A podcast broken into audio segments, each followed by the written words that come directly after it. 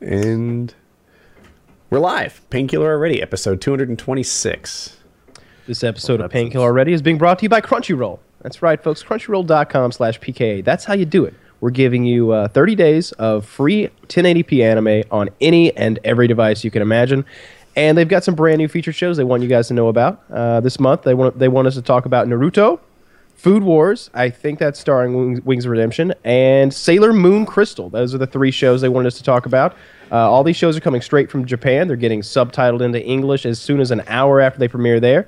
And it's some of the most exclusive content on the internet when it comes to anime. So go to crunchyroll.com/PKA and sign up for premium and get the world's finest collection of anime free for 30 days with 0 ads. Philly D had a translator like on staff. Like she was a she did that. You know how they like it comes out in Japan and then they like instantly get it and translate it to English. Yeah, he had a woman who did that. Like he stole an employee away from Crunchyroll. He said it was hard, that she was really happy there. Yeah.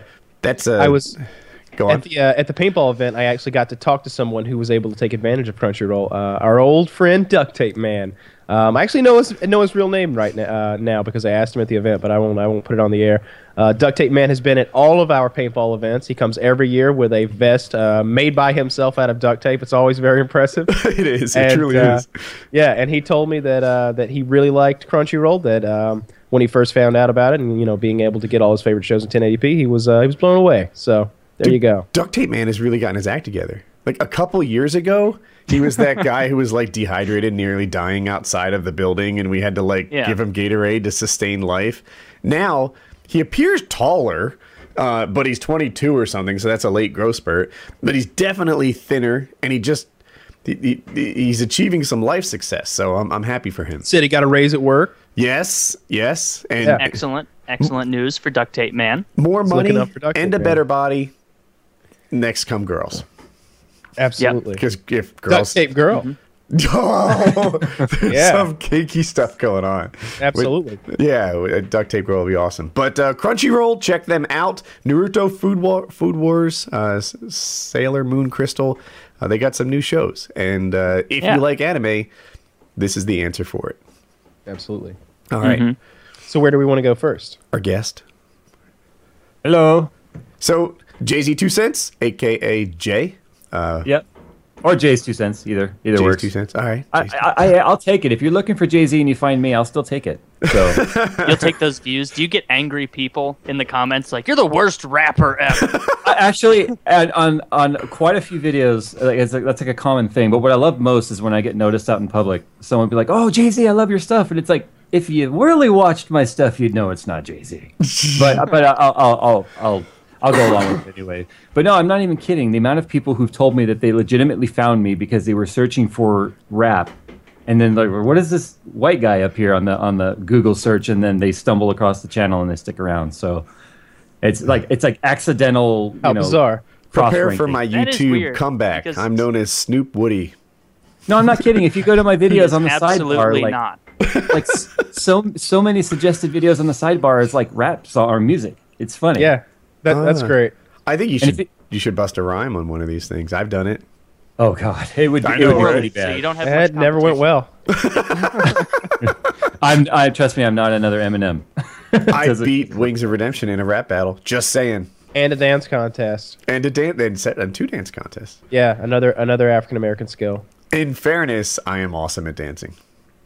I can't argue with that because you do have a trophy. Yes, I am a. Award-winning dancer, so what I do is what award-winning dancers do. If I go down to the trophy shop and get my own dance, can I claim a good dancer if I buy my own trophy? I won a top-end dance contest. It was an old thing. You know what they did? Here's the thing. My dancing was, if we were to break it in, I was at the top of the bottom third, like in terms of talent, but they messed up, and they made it like fan-based voting. Oh. So...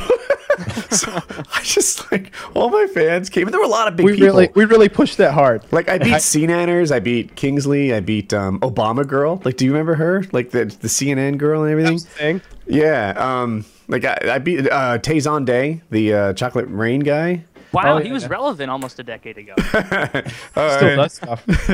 So there were some like YouTube heavyweights in there But I think I kind of outworked everyone, and you know, live streamed every day and asked for votes, and I upload a lot of videos. Oops. And so yeah, you were dedicated.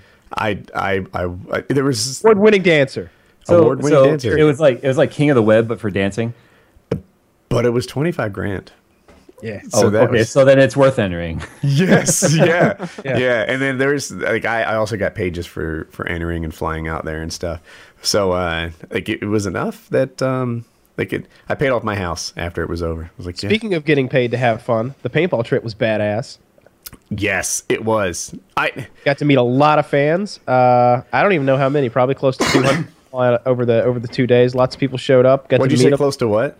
Close to 200, maybe. Yeah, that's a good estimate, I think. There were a lot of people there who knew who we were, who weren't even aware of the event. Funny enough, that was an interesting little happenstance. But everybody was really cool. There's usually some weird motherfucker that creeps me out or something like that, and I'm just like, I gotta get out of here. But like, everybody was really cool, except for the guy who got me sick. I don't know what kind of plague you've bestowed upon me, but you can go suck a dick. I've been in bed for 2 days now, but I had an awesome time at the paintball event. Shot a lot of you. A lot of you shot the fuck out of me. I got about 30, 35 welts on my body. And any notable ones to show, Kyle? Hidden under that poncho? Yeah, this is my sweat poncho. It's keeping me healthy. Yeah, let me see if I got it. I know. Oh, I had a question about one of the people that was there when I went a few years ago. What was his name? Like Butter Boy or Cookie Monster or something? Pillsboro Boy? Pillsbury. The Pillsbury Boy, yeah. Doughboy, exactly. Has he grown up and continued to come, Doughboy, or is he no longer in it? Doughboy was not a fan of ours. I found Doughboy at like the entrance point of a game, and I was just like, "Hey man, you want to roll with us?" And he was like, "Woohoo!" and started hanging out with us. Like he had enough social skills as a 12-year-old, yeah, something. Kid, he just popped in our group of like 20 to 40-year-olds and like stayed with us all day. So he was a medic. Now, medics are limited on the weaponry they can carry. Like, they can have a pistol or nothing. This guy carried around a sword. So if he touched someone, he'd get them out. But mostly he was just hanging out in the line of fire, healing people. And also, he was so good. Normally, with a medic, you have to get right up to him, like, touch them, write down their number and stuff. But he was a really good medic. He could do it from a distance. Yeah. Yes, he was a long-range medic. Shot! And he was 50 yards away. Like, you're good! He was very astute with the cheating for a 12-year-old, because there were times where like he was next to me in a bunker and he'd get shot and he'd be like, "Merker, am I okay?" And be like, "Fine." "Am I okay?" "Yeah, you're good." "Well, all right, let's just cheat our way forward." And then, "Can you cure head wounds?" "I can." Yeah. "Well, let me see." "You're fine." Yeah, he was great. And then there was a scene. So Kyle was cheating with Joe Lozon, and afterwards, like, Kyle was, I guess he was dead, but he was like giving Joe like positional call outs of where the bad guys were. And Joe was like, "You gotta, like, I didn't understand what you were saying, etc." And Kyle's like, "Well, I was kind of cheating." And Joe goes, "Yes, I know we were cheating. We have to step up our cheating game so it's more effective." Like, all right. There was a guy sneaking around behind Joe, and Joe was about to get shot in the back. So it was like, "Joe, there's a guy sneaking around behind you." He's like, "Huh? What? And then he got shot in the head. Yeah, so it was ineffective cheating.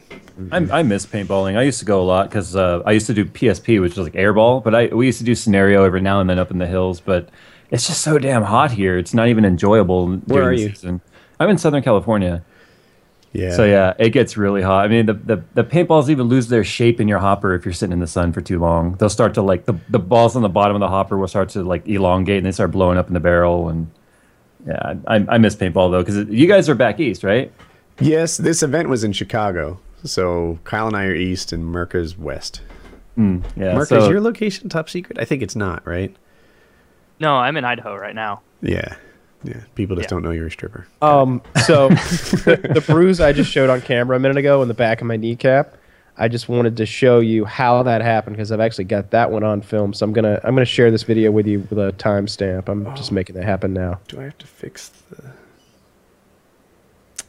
Are you capable of playing videos? I've heard of arrow to the knee, but you take it to a new level, Kyle. Yeah. This one hurts so goddamn much. Based on the bruises I'm seeing, I'm guessing that chronographs weren't used very often that day. I wasn't chronoed the whole time. Shoot, 400 FPS. I learned a neat trick to beat the chronograph is you go and you take it and then you bring a screwdriver with you out onto the field. If you can't reach that guy in the distance, you just start cranking up the regulator. Terrible. You go until you explode a ball and then back off one half turn. Good. Turn a little bit. Too high. Yes, exactly. Yeah, some dumb fuck just broke his phone. Robots? I hear robots. I heard robot too, but it's okay. I'm busy fixing the... I have another screen from where I share content, and I'm setting it up. Am I robotic right now? You're getting better. You're on the road to recovery.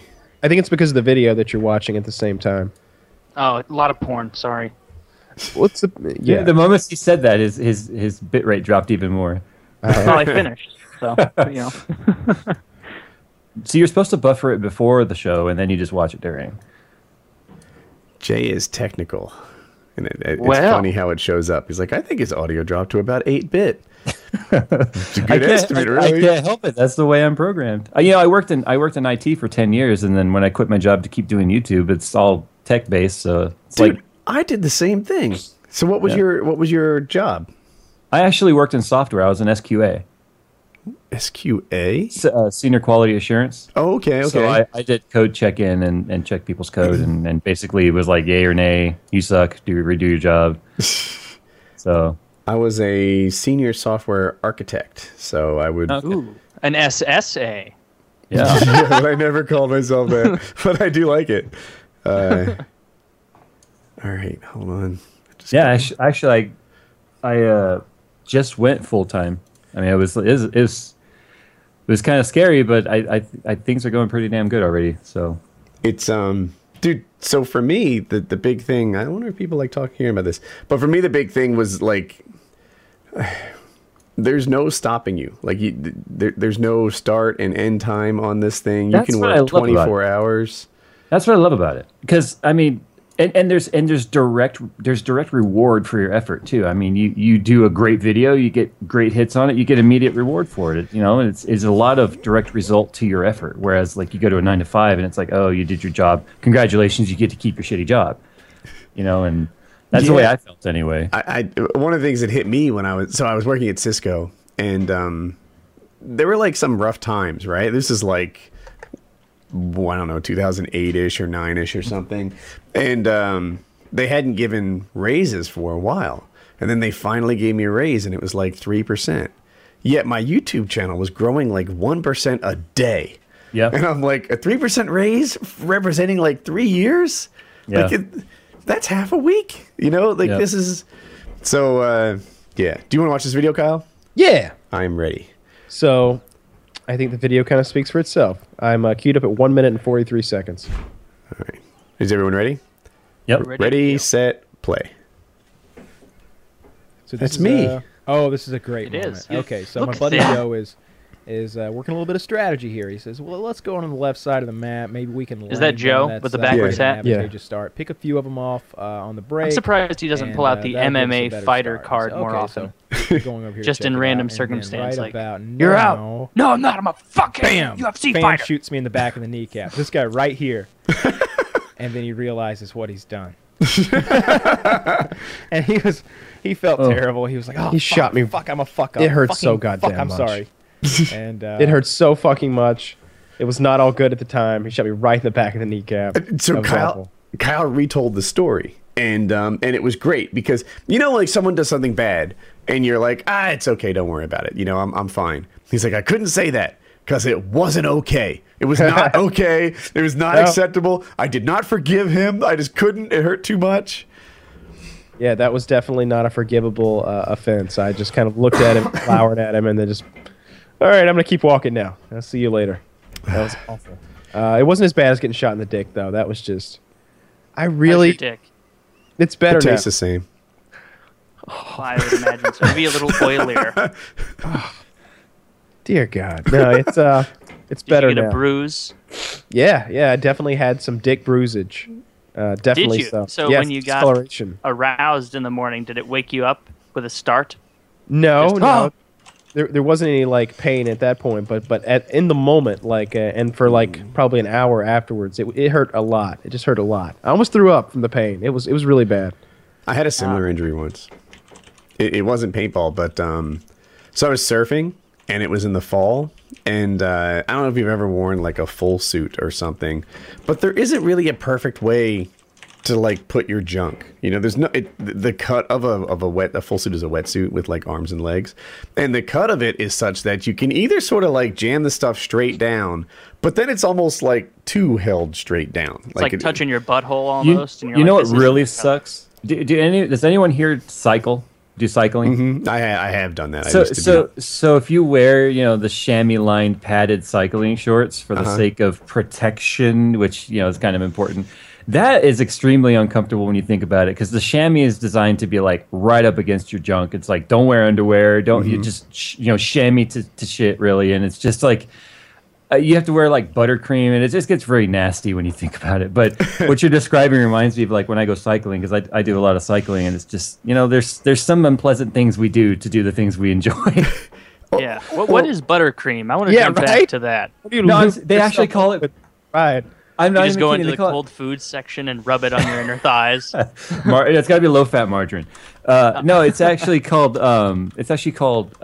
chamois butter.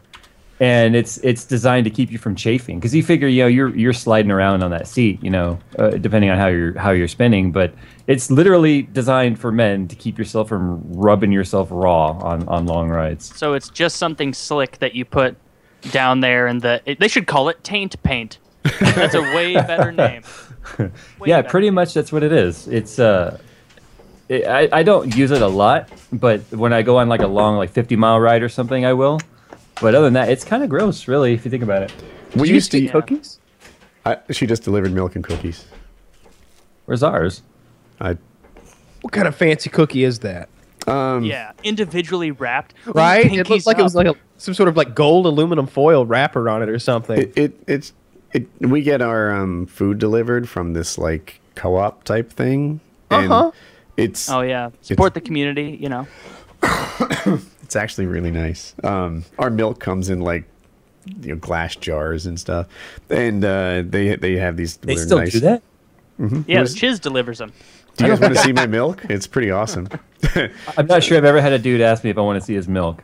I want to see, which ties into what I was going to say. But there's a High Rock Farm. Looks like a chocolate chip cookie with maybe some peanut butter chips, because there's a hint of something. I like that. Right. Very well. See, my fans know I'm in the middle of like a diehard weight loss routine right now, so you're really hurting me here, Woody. Dude, so am I, and apparently I'm not very good at it. So, what was I going to say? Oh, Bag Bomb. They don't use Bag Bomb anymore? But Bag Bomb, that's thicker than the butter stuff, though. I'm sure it's a Bag Bomb. It sounds perfect for testicles, in my opinion, but it's designed for cow udders. Like the cow udders, they get milked too much, so you just spread that on your junk, and it helps everything go a little better. So prevents chafing. Well, too much of this motion will give you chafing. All kinds of products to keep your junk from rubbing raw. Yeah. Did you guys want to do a quick house update? Oh, of course. I always want to know what's going on with that fucking house. So for Jay's benefit, and for anyone who doesn't see every episode, I've never seen your mansion. I bought this house. It's this great big thing. It's actually pretty cool, but we had it renovated. Like we got new paint and new hardware floors and etc. And it's been a nightmare. They said it would take 2 weeks. It has been a little over 3 months. And it's I can't believe a contractor would mislead you. It's gotten to the point where like the trust is gone, and the trust had been gone for some while now, but the illusion of trust is gone. You got 40? Wait, what the hell? I thought we were having a. What are you drinking, homie? So I got a couple of beers. It's a Modelo. All right. Okay. So, at least you took it out of the bag, right? Yeah, exactly. I don't know if people heard this because it happened while we were at paintball, but they served me with a summons to show up at court. So now Jamal is, I guess, suing us or something. And his attorney isn't very good because she's making these mistakes. Like the lien she filed against her house had the wrong year on it. You don't do small claims court and a lien at the same time. A lien, if people don't know, so is like a... contractor's lien, right? Yeah, mechanics lien. But it... basically, they're like, he's putting a claim on the money that I owe the general contractor. It's the sub. So the general contractor didn't pay the subcontractor because he's bad at his job. What's new is this. I went to the county clerk. I put the $6,000 that he's trying to get in an escrow account. And now that lien isn't against like the money I owe it anymore. It's against this bond, this escrow account that I put. It's bonded there. So I'm kind of clear. It's like I paid it and then it'll just get divvied up as it is. Your title up. They finished the job. It's done. It's over. Final payment. And that was kind of a really big deal for me. I went down. I got the general contractor to sign this thing that says he can't put a lien. Like that's often what you do when you make your final payment. You get this final waiver of lien. And it was a lot like buying the house. Like finally, my wife and I were there. There were no contractors. Subcontractors aren't getting paid. That's like a big deal. People are hanging out in our driveway hoping to catch the general contractor. Andre's been there for 3 days. And that shit's over now. Everybody's... I paid the GC. The job is... It was mostly done. I just back-charged him like $200 for a couple bad things. Did you do him for that rough kitchen counter thing? Yes. Yeah. Good. I billed him for the 75 kitchen... more. I billed him for the kitchen counter thing. They damaged some ceiling fan blades, so I billed him for 3 sets of new ceiling fan blades. And there was like a hole in the floor next to the wall that's not quite right. And it's not huge. It's like big enough to put maybe 2 quarters in, something like that. But I backcharged them for that. And basically they widened the doorway, and now the hardwood floor that used to be under their molding is exposed. So I just backcharged him a couple $100, sent him a final payment, got his lien waiver, and the house is done. Done. Wow. Over.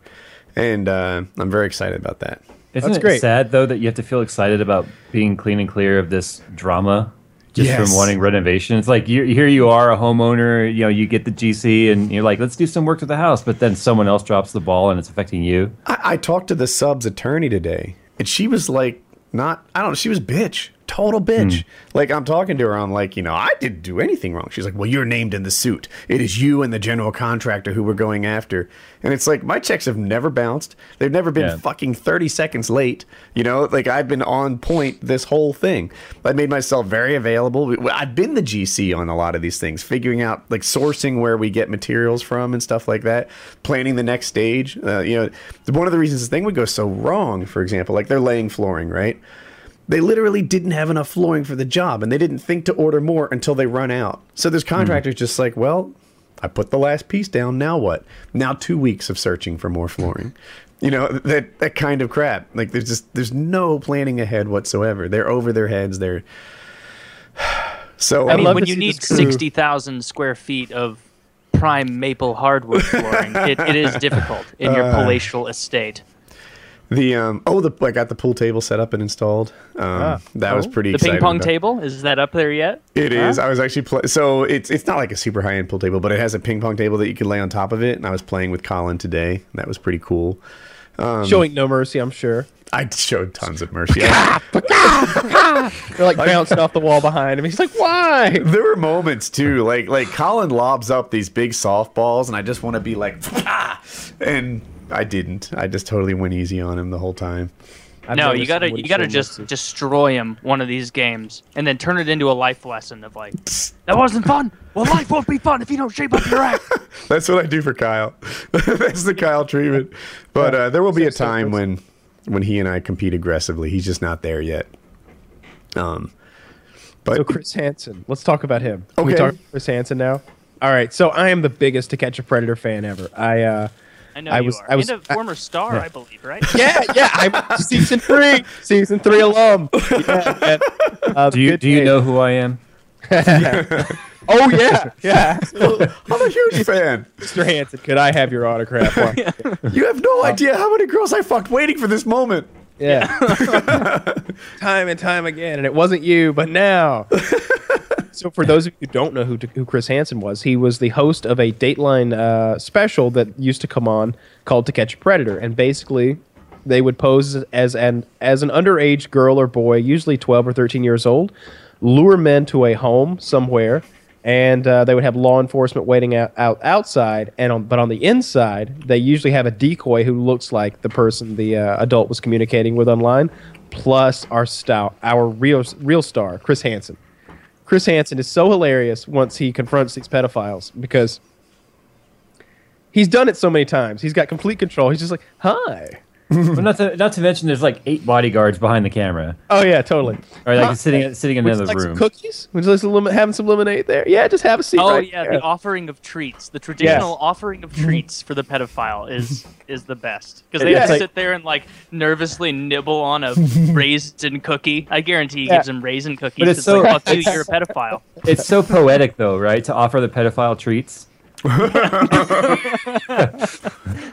So at some point, and I may be getting this wrong, but I think what happened is the show got taken off the air after it seemed like they caught a guy on the show, and then there was a standoff with police, and then that guy killed himself.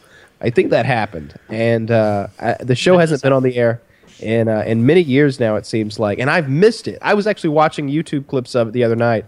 You can find like full episodes on YouTube, and they're hilarious, but he's got a Kickstarter program going. Let me see if I can link you guys to it here. Because they want to bring To Catch a Predator back to the interwebs. So it's Kickstarter.com projects. Oh, that's right. Doesn't he need some, what, 400K or something like that? Seems cheap enough to me. $400,000 to embarrass pedophiles on television. We could do that for free. I think it's steep. Yeah. Right? If we can find them. I'll certainly do it for 200 grand. Well, he's got it broken down. Oh, it's 75,000. Like, where that money goes. He looks older. He does. Chris Hansen has aged a lifetime of fighting pedophilia. Remarkably, funny enough, has made him actually look older. You would think that it would be the opposite, maybe, but no. He's like Benjamin Buttoned his way into eternal life by fucking with pedophiles, by defending children's like virginity. Yeah. That's how it should work. So yeah, I'm thinking about contributing to this thing because I noticed that for $500. You get to have like a 20-minute Skype conversation with this guy, and I was thinking, like, what if we gave him $500 and then just, it's already bought up? What? Damn it! Oh no, I'm wrong. I'm dumb. I saw 10 of 10 left, and I thought that was they were all gone. So yeah, for $500 we could potentially get him in a 20-minute Skype conversation, and I think that would be really fun. Dude, we should totally do that. And I feel like if we were to get him on and help him pimp his thing, like. Because it says in here something that was bad. Estimated delivery December. I don't know. It seemed like if he delivers it right now, instead of December of 2015, that we could help him promote his Kickstarter on our show. Yes. And maybe, it would be a motivation for him to do it today. Yeah. And maybe we could... we definitely would. And then we would be transitively fighting pedophilia through him. I love that he'll do like a voicemail for you for some of the smaller amounts of money. I think that'd be really funny to just have him call somebody. He'd be the best to do prank phone calls. Dude, we should make this happen. Do you want me to do it right now? Yeah, do it. Yeah, sure. Why not? All right. Yeah, do it. I want some of that merchandise though, like the mug maybe, like To Catch a Predator mug. Yeah. That needs to be a stipulation. We'll help you fight these perverts. So we need mugs, shirts, customized.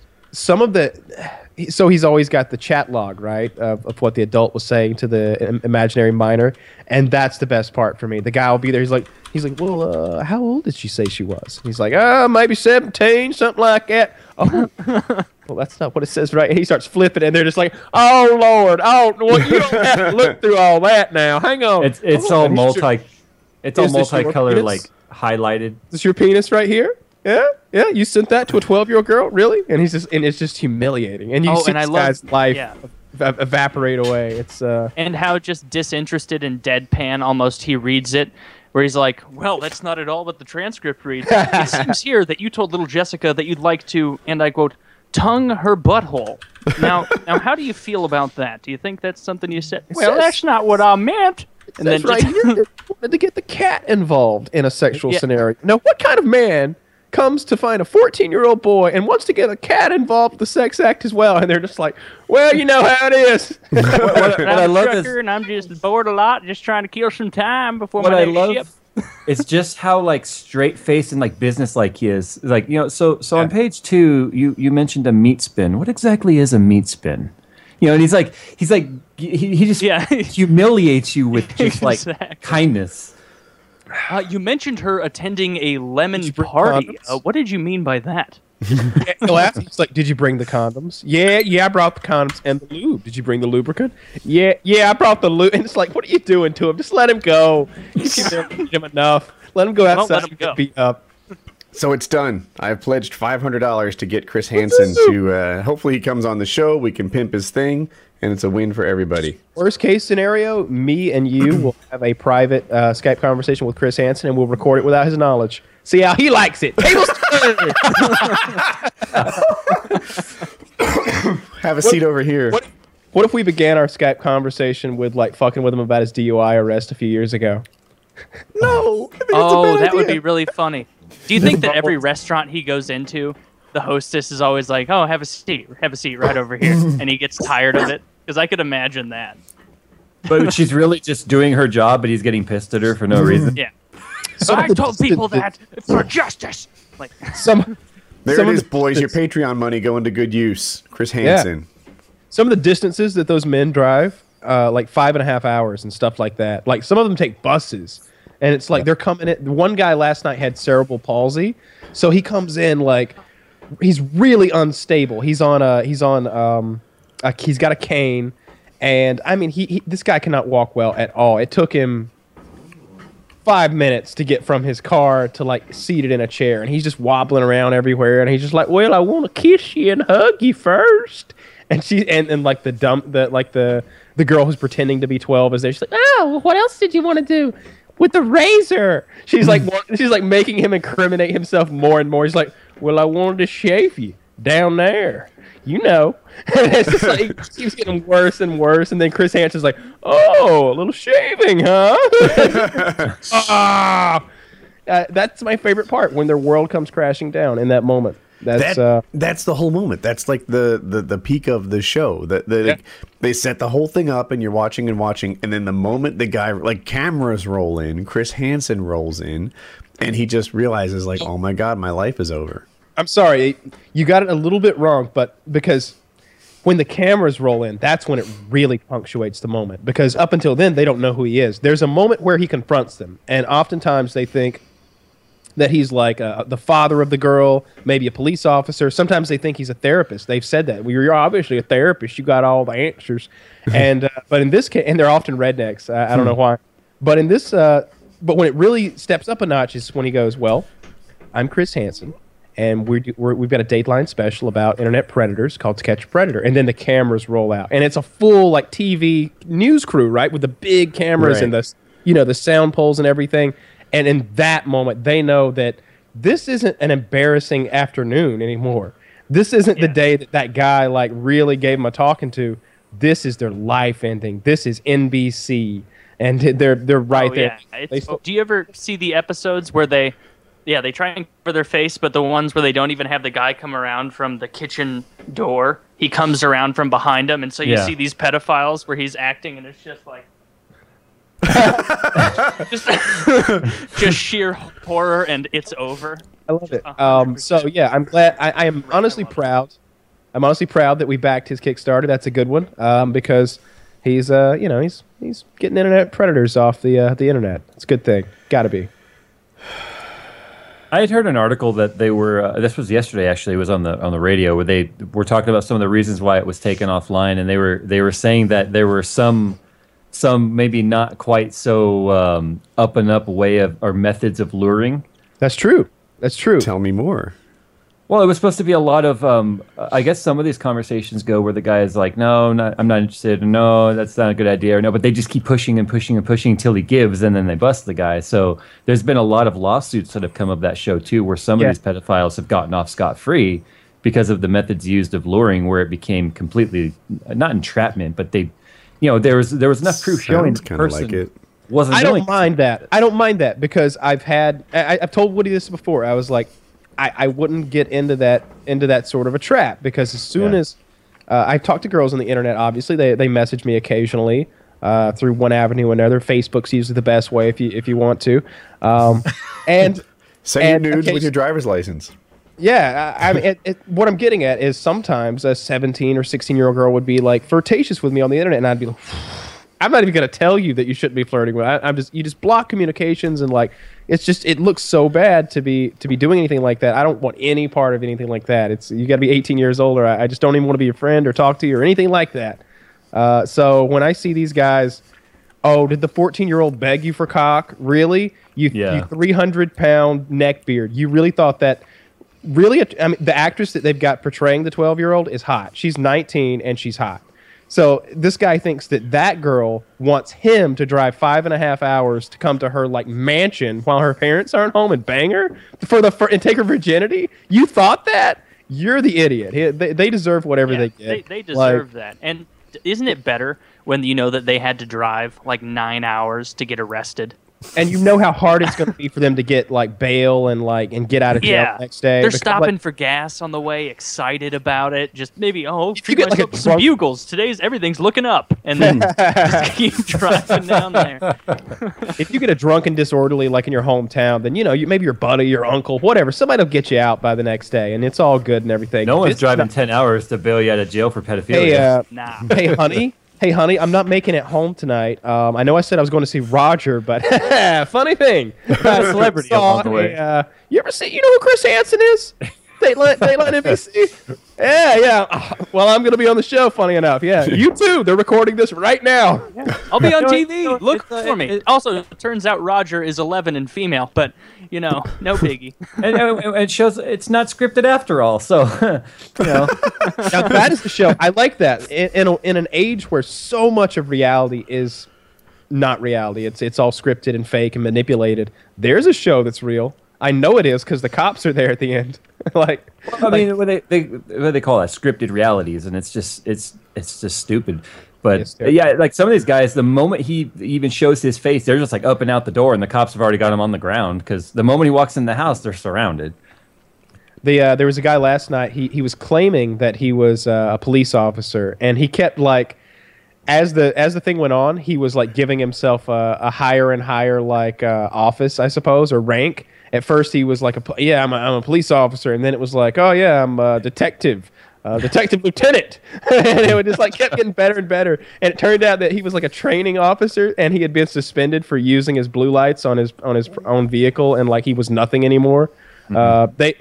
They thought that he might have a gun because he had told them he was a cop, so they were more aggressive with him, and they tried to tase him before he even made it out of the doors of the house, but only one of the prongs hit him, so it didn't work, and he starts screaming like a girl and running from them. No! No! And they've got to, tackle him back in the room where they were doing the whole interview and hog time. It's great. What I love is some of the guys who just get up and walk out before he can even say anything. It's funny that they handcuff them and stuff, but then there's a jump cut, and he's sitting on the stool handcuffed.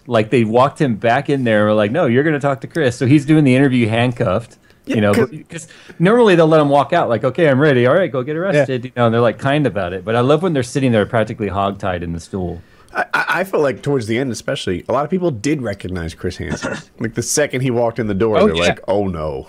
This is a bad day. Oh, yeah. And the one that I watched the other night on YouTube, it was for those who don't know, they do it in a different city, different town every time. So this one was in Kentucky, and yeah, that was the deal. One of the guys was like, "Oh yeah, Dateline, To Catch a Predator. I know what."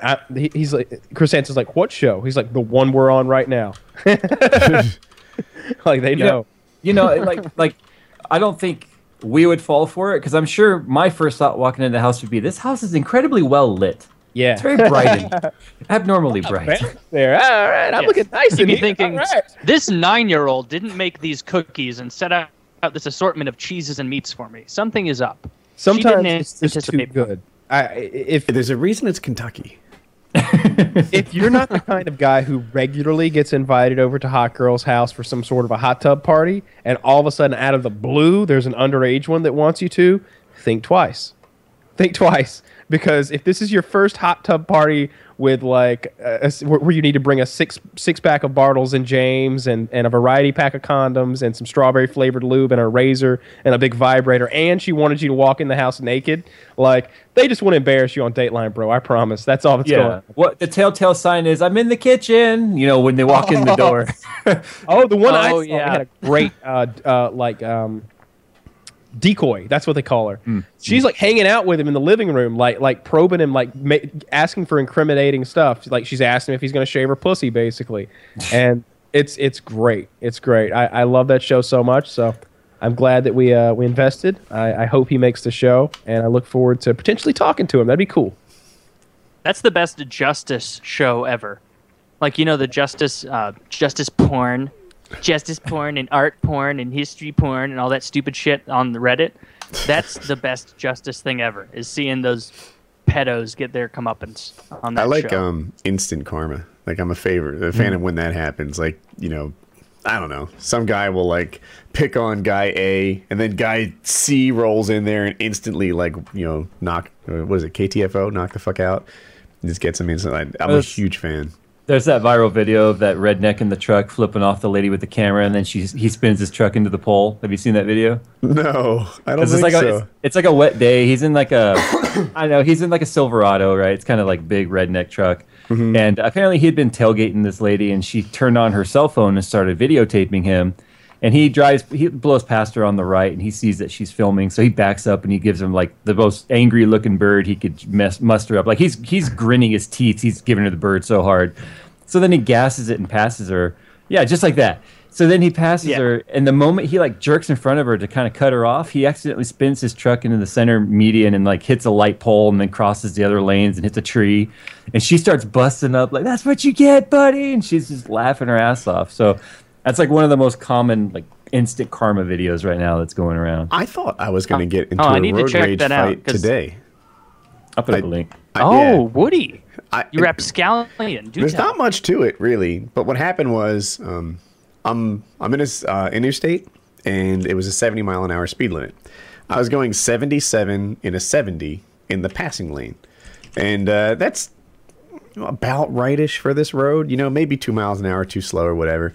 And this guy in a little Ford Focus comes like zipping up, and I see that he's gonna kind of like overtake me, and I moved to the lane. I was like, I'm moving over so that he can pass in the fast lane, but he was moving over so that he could pass to the right of me, and I guess I kind of blocked that, so he had to go back into the left and pass me. Rather than just zip by me, he stops. Like, he matches my speed. And next to me, he's just staring at me. Like, and I'm like, I don't know what the scoop is. And he's giving me a mean mug. He's like, and I give him one of these.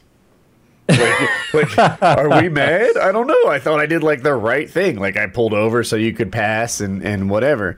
And then he just drives on and speeds up. But I thought like you gave him the flabbergasted auto owner of just kind of did it. You know? I was baffled by the whole situation, and I ended up passing him later because he slowed down. In my opinion, he needs to work on his speed better. Get cruise control. But and as I passed him, I was looking at him, and he didn't even look back over. But he was definitely mean mugging me, and I'm like. I know, the whole situation played out in my head. Like, he's giving you the facial expression version of an angry letter. yeah, that's about right. I sent you the link to that road rage instant karma. It's only 28 seconds, but it's like, what are the odds of that happening? Right as you know, it's just one of those right place, right time. I'm queued up at 0, Mirka. I'm ready. I was thinking we could wait for Kyle for the video though. That's a long peek. Maybe you don't think he would like it. I'll watch it now. He might even know the guy. I don't know. Yeah, he might. He knows a lot of nefarious characters. I don't know. You kind of look like the guy in the video, Mirka. I'm just saying. I want to see it. I don't remember. That bird face you made, it was perfect. I'm telling you. Are you ready? That's an owl face. It's permanent. Ready. Yes. Ready, set, play. All right, we got a Silverado kind of tailgating here. That's a great look.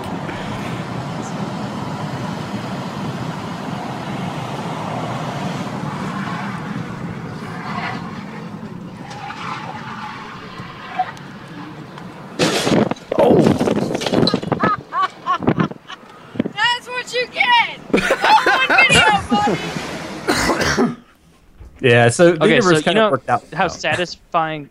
Yeah, like stuff like that is satisfying where someone's a cunt and then they get shoved off the road. But if you ever watched one of those videos that's like a minute long and like the beginning is the standard douche being a contentious asshole with somebody else and then like he drives ahead or he gets in a fight or something like that and then it becomes to justice like that and there's a crash or a knockout punch and then it gets worse where it's like, yeah, you get what you get, motherfucker, and then everybody starts stomping his head in, like killing him, or his car explodes off the side of a cliff, and then it's almost like too much justice. Yeah, it's like, all right, we just watched someone who made a shit maneuver die. Yeah, exactly. Oh man, that's another one you should start. When Justice Goes Wrong. Oh, I've got one. That's a good show. Good show title. I think you guys will like this. So here we are. If it's the one I saw, it's all annotated, and they explain, like, this is the bad guy, etc. I hope it's the right one. Are you ready? Is it Silver Car? Yeah. Okay. All right, ready, set, play. So Silver Car is the bad guy. If I recall... Let's see. So the gentleman with the dash cam is driving... There it is. This guy needs to get over. This guy's a jerk. Yeah, this is totally the right one.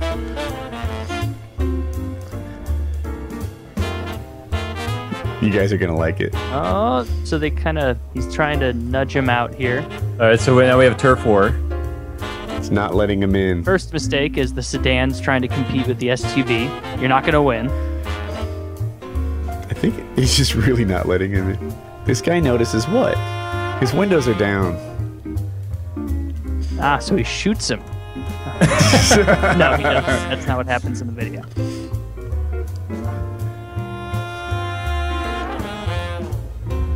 Now he pulls over. What the fuck? Oh, that is incredible. Oh, still, you know what sucks about that? Did you notice the passing car coming the other way? He got hit too. Is his window down? I don't know. Hopefully. It is advice. Who cares? They're like perfectly placed puddle. Yeah, there were a ton of puddles, but yeah, it worked out. It couldn't have worked out any better. And then the silver car caught up to him and pulled out a 9mm. What is this, Georgia? Yeah, that is likely. Or it was Russia, maybe, where people... Have you seen those Russian videos where a bunch of people just put stickers on people's cars when they're trying to do shitty things on the road? Have you guys seen those? What's your opinion on those videos? I think that at times both sides are equally dickish.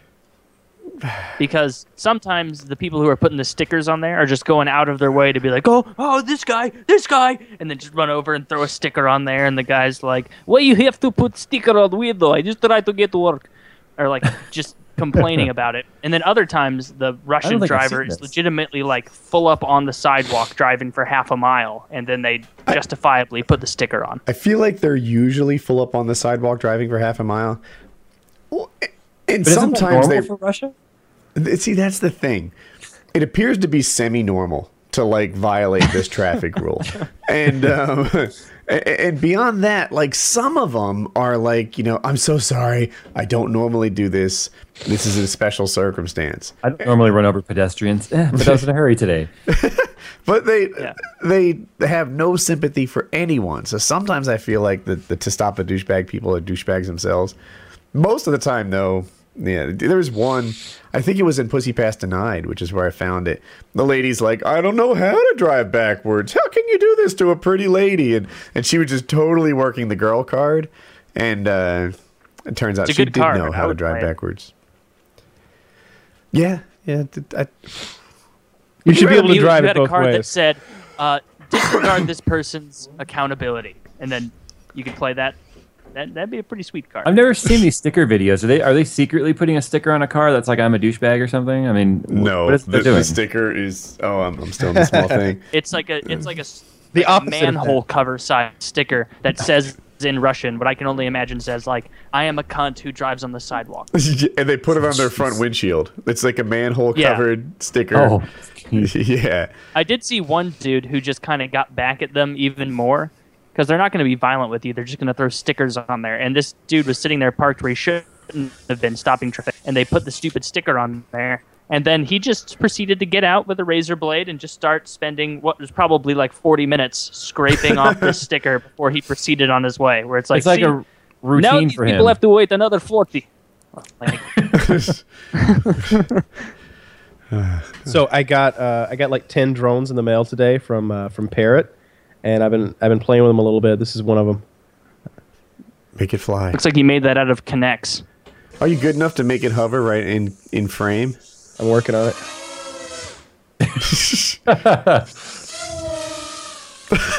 It's coming.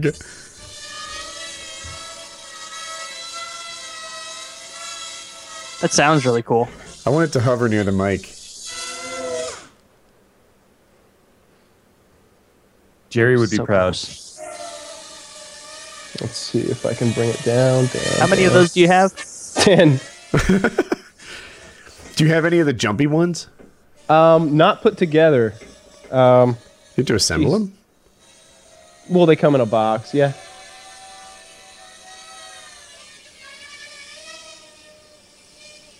Sounds like a scary movie sound effect. Yeah. This would make for a pretty good podcast if it was in frame. Yeah. Or a video podcast. Let me see what I can do. Oh.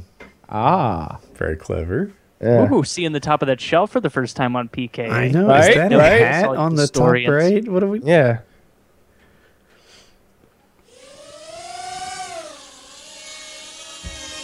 Oh, you did it! What's the battery life like?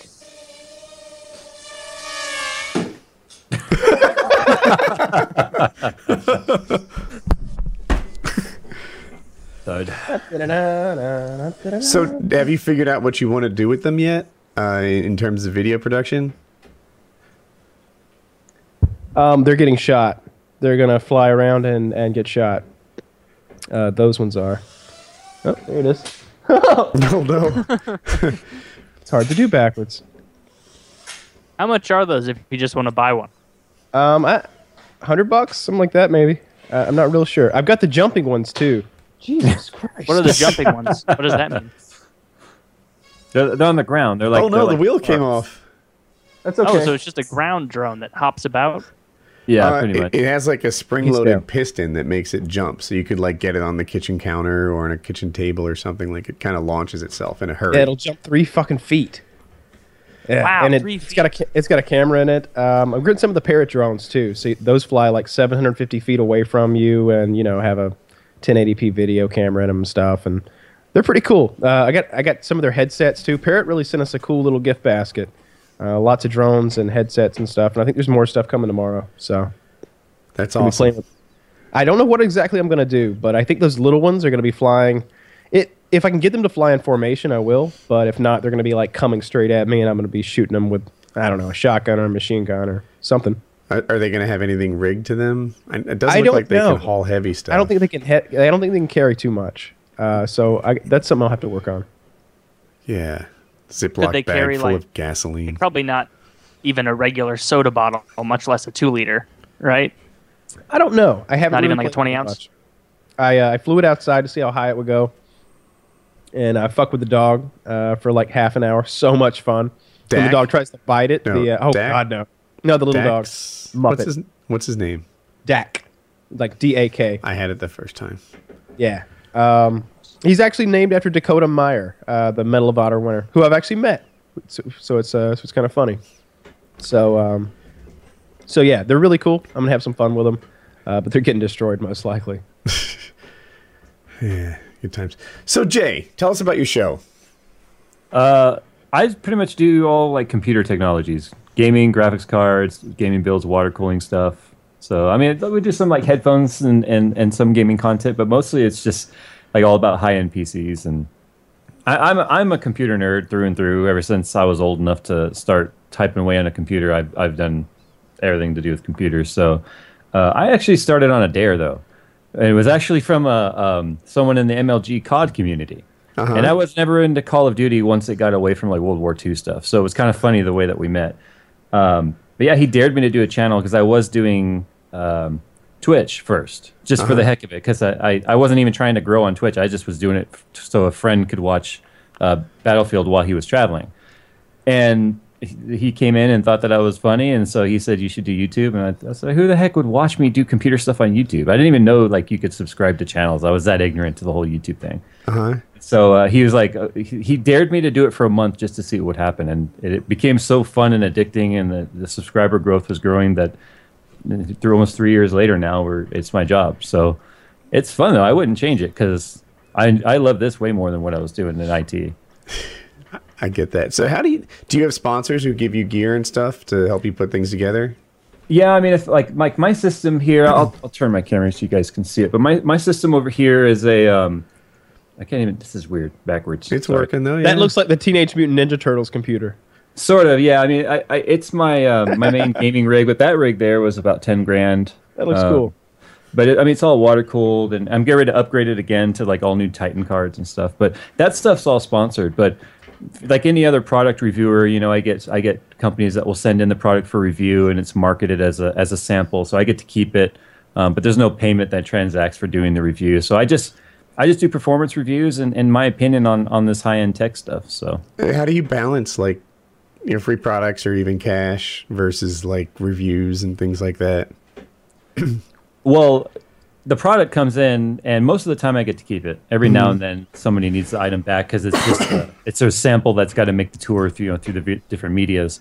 But most of the time, I just keep the stuff. Like the closet behind me is, if I opened it up, it's just from floor to ceiling with all hardware. I imagine the stuff doesn't have that much value to you. Like if I were to give you, say, an Android phone, you'd be like, "Great, I'll put it with the rest." Pretty much. Like I have a Galaxy S6 sitting up on the shelf because I just haven't even had interest yet to turn it on, let alone do a review on it. But that wasn't even sent for review. That was just kind of sent like, here, we thought you'd like it. It's like, cool, you know. But it does kind of suck in the sense though that being an enthusiast of the hardware, being this at this level of it now, it's taken away a lot of like, oh my god, this is so awesome. You know, you kind of become jaded to it. So it is kind of hard to maintain, I guess, kind of a grounded approach to it, especially when a lot of my subscribers are asking me to do, hey, could you do more affordable stuff that maybe we could afford to do? And so I'm kind of trying to gear and kind of cover the full spectrum of that. You ought to manage it the Painkiller Already way. We just sell the fuck out. Like, oh, bag bomb? Dude, that's the only thing I'll put on my junk. The music bag we have no morals. No morals and no standards makes for great advertisers. Well, you know what? Note. You know what people like about my channel, though, is and I get a lot of hate for it, too, because let's face it, technology itself is kind of boring. I mean, how do you talk about computer parts and make it exciting to where hundreds of thousands of people want to watch? That's right. Why? Very hard. So, I'm a regular guy. I've got a dirty mind, so I do a lot of innuendos and kind of dirty jokes mixed in with the videos that are not, like, in your face, but they're very subtle to where you're kind of like, oh, my God, this is hilarious. So that's kind of my twist on it. And it's funny, though, because I get a lot of people that will say something like, oh, my God, less dick jokes, please. But, you know, there's like 1,500 or 2,000 people for every one of those saying, we love what you're doing, just keep it up. And even companies like NVIDIA, I did a complete trolling video on their new Titan, a $1,000 graphics card. And I did a whole review talking about what a piece of shit it was. And then by the end of the video, I turned into complete fanboy, right? Like sold-out fanboy. Even NVIDIA, like, called me up on the phone and had a personal meeting with me to tell me how much they loved that approach and that unconventional way of doing things. So it's working. So I just go with it. I heard a joke that's only dirty if you have a dirty mind. Why, what is that joke, buddy? Why didn't Ken and Barbie make a family? Why? Because Ken comes in a different box. Ah! I knew where it was going. Coming in boxes. I knew it had to. There's nothing else. Great. I feel so. I just wanted to throw this out there. I feel horrible right now. I'm on so much cough medicine. I feel like I'm in a. I'm shifting between dimensions right now. I had that a couple weeks ago. You look good though, Kyle. Yeah, you look cute in your poncho. He's kind of leaning to the left, though. But yeah, he's a little tippy. I'll give him that. But Kyle, I saw Kyle in person for the first time in months, maybe probably not a year, but first time in a while. And Kyle has gotten fit. I think he's gotten stronger and leaner. Mm-hmm. It's a good combo. Yeah. Stupid, I'm down, sexy Kyle. Lean. Nubile. Yeah, I'm down to like 175 pounds or something like that. feeling good. And no body fat. He doesn't feel good at all. That part was a lie. Like right now, I feel terrible right now. But in general, I feel great. I shouldn't start talking weight loss because my fans will be like, "We just shut the fuck up about it already." Because I kind of have I have a separate channel that's all about weight loss stuff because I used to weigh 500 pounds. And wait, so what? You did? Time out. Hold on. Back up. That's why last year when you guys were dealing with all of the you know what, I was just on the sidelines going, "Come on, dude, just get your shit together." But congratulations to you for doing it. Holy crap! Yeah. Excellent. But 500. Wait, walk us through that tale. Yeah. Now. Hold the train. Stop the train. Okay, so. Let's see, my biggest, I was 494. That was in 2009. Oh, so you were exaggerating about this whole thing. You couldn't push it to 5. Just get that. Couldn't get the last 6. Jesus Christ, I was impressed. Well, you know, but fully clothed, there was like 6 pounds of denim to cover that body. So. all right. But no, I mean, I'm not even embarrassed to say, I mean, I did have a weight loss surgery in 2009. But here's the thing. I lost a lot of weight, and I put a lot of it back on. Mm-hmm. So... to get back down to where I am now, I had to do it very natural because I had like stretched my stomach back out and everything, and I wasn't going to go through that again. So that's why I said I started eating right. I cut out soda. I cut out like a lot of the fatty foods and stuff. But I started being active. I started, like I said, I do the cycling and stuff. So that's like my lifestyle now. And the fact that I'm self-employed, I can get up in the morning and go out for a 30 or 50 mile bike ride, and I do that every day.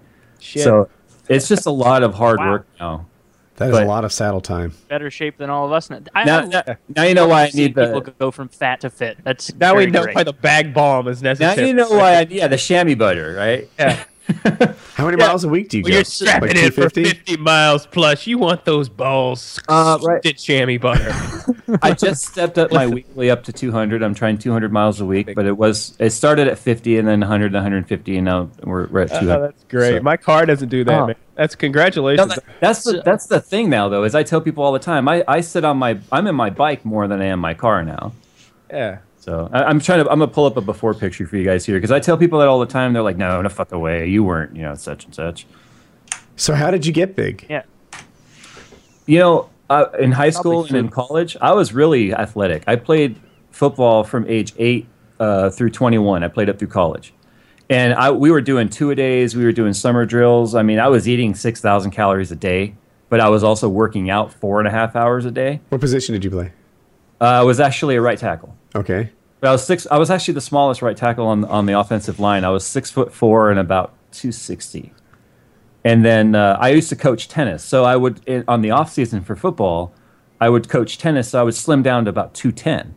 So I yo-yoed back and forth for sports, back and forth to get into the right shape for the sport. And then once I stopped sports, the appetite didn't go away. So it took about 5 years, but I just kept gaining weight every single year. Wow.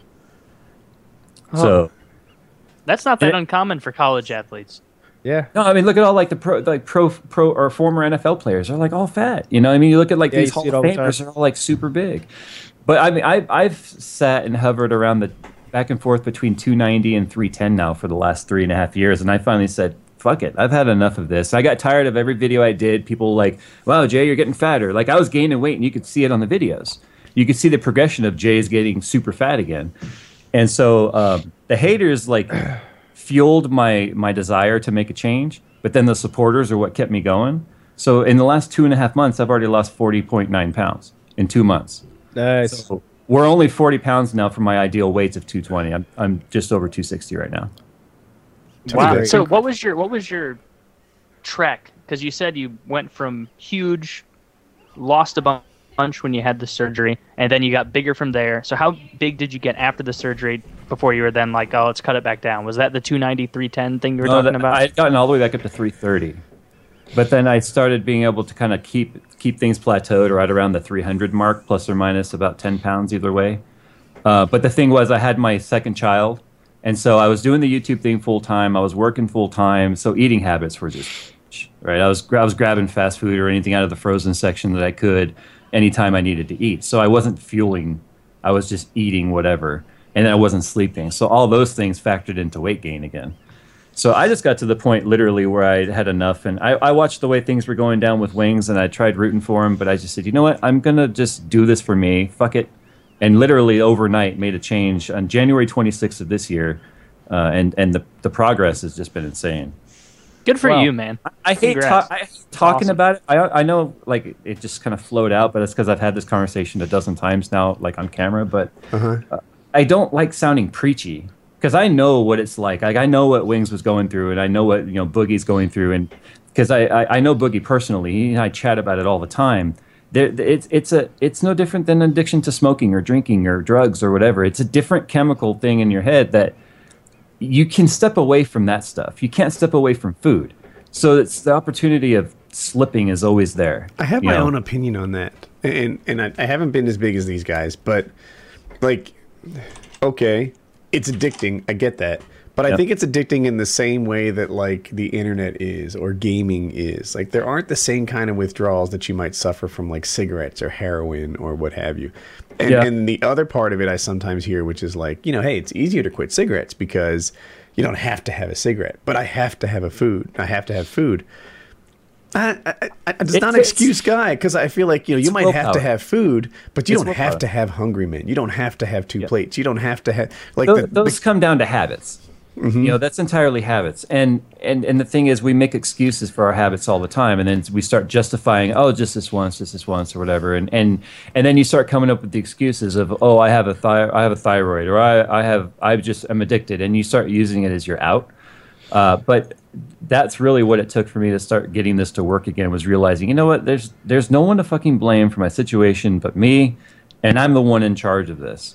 So it took probably a good 30 days of just, you know, no matter how much I wanted to go have a pizza or something, to just be like, no, today I'm having my proteins and I'm having my sweet potato, and I'm just going to do it.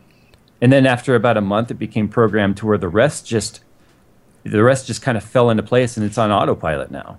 You know, when right now, when you guys were like, hey, the show is starting, and I was a little bit late, I was like, oh fuck, I was in the kitchen eating a salad. Because I just finished our podcast and my wife made me a salad and I was eating that. And I enjoyed that food now. So once you reprogram yourself, it's the reprogramming yourself that's hard. And I don't make excuses for me or anyone else, but I at least can empathize the mindset. But I also am of the mindset that there's no person on here that can't overcome whatever it is that you're dealing with, as long as you actually train yourself to do it. Another thing that I think is true, and you probably will too, is that someone else can't fix you. Right, it has to come from internally. There are a fair amount of people that have asked me to fix Wings. Kyle gave it a go. You know, I don't know if you saw the boot camp stuff. I watched those many times, over and over. Not for the reasons that Kyle, you know, that you were doing with Jordy, but for the laughs, though, right? Yeah. Well, it at the time I was going through my weight gain again, and I was kind of looking for, like, just the mindset. I was like, okay, you know, Kyle's fit. Why is Kyle fit and why is Jordy not? Why am I not? What's different? What's different about your life versus mine, and why isn't it working? And then it just came to realize that the none of it was working because I kept looking outside. Well, what's Kyle doing? Well, why isn't it working for me? Well, because I wasn't doing what Kyle's doing. I wasn't eating right. I wasn't exercising. So, of course, the result is going to be... Please don't make me a good example for eating right. No. I just don't. I don't know why I'm able to get away with it. I skip a lot of meals, for one thing, I think. But then that's why, dude. I just put a picture in the Skype there, by the way. Wow. That's not even recognizable. That was, like, me when my first daughter was born. Incredible. So that was 2009. Wow. Yesterday, I'm trying to remember what I ate yesterday, but I think it involved, I made yellow rice, which is like yellow rice and like a can of black beans and a can of like diced tomatoes. That was lunch. I ate a large pizza for like second lunch. There was a Taco Bell extravaganza, as I like to call it, in the evening, which is basically go to Taco Bell and spend about $25. I ate like, oh, it's so much. I ate like half the fucking menu. And then, like, at night, it was like, I guess it was like 1 a.m. I was hungry again, so I had a French fry extravaganza. So I basically just fried 4 potatoes and covered those with my own special salt recipe. Four potatoes. Don't believe it. Maniac. Like here's what I think. I'm not done. There was oatmeal too. I make my own, like, apple cinnamon oatmeal. I grate the apples on a cheese grater, and yeah, I had my oatmeal around 2 a.m. This is the reason that fat people think that they eat the same as thin people like Kyle is that Kyle rattles these off like a tale of extravagance. Like, you need to realize that this is not the norm. And then when Kyle goes out to get a big burger and he has a fat friend there, that fat friend thinks, oh, Kyle eats like this all the time. This is what Kyle eats. And so they rationalize because they don't realize that Kyle's skipping meals. Lots of them. Way more often than other people, and eating way less. Just a quick handful of almonds here and there, just to get through the day, stuff like that. I don't know. Clearly, his diet's not perfect, right? We're not going to pretend he is a disciplined. Nobody's diets are perfect. I mean, I have a personal trainer that I've been working with for 3 years, so that's what I do my strength training with. So I cycle 5 days a week, and then I do lifting 3 times a week. And my my trainer, he's a 2-time Mr. California bodybuilding champion. So he's a bodybuilder, and so he understands diet and how to fuel and how to feed your body. So he helped me come up with a plan that had plenty of deviations that weren't going to hurt me. But we came to the conclusion that 1 or 2 cheat meals a week is fine, where I can just go out and be like, okay, for this meal, as long as I'm not eating a smorgasbord, then I can just not worry about it because 95% of my fueling is proper, so it's not going to hurt me. But you have to, if you're watching this right now and you're overweight and you're thinking, well, then I can do that. You have to ask yourself a serious question though: can you have that one meal and not fall off the wagon? If you're the kind of person that can have that one meal and then you're just going to be craving that next one and that's all you're thinking about, having that cheat meal is probably not a good idea because you can't necessarily reward yourself with what you're damaging yourself with if you can't control it. And let's face it, if you get up to as big as I was or whatever, then obviously there was a time when you couldn't control it. So you got to be honest about it. It's almost like a food war. Food Wars, by the way, is one of the featured shows that Crunchyroll wants you guys to know about this month, along with Naruto and Sailor Moon Crystal. That's right, Crunchyroll.com/PKA.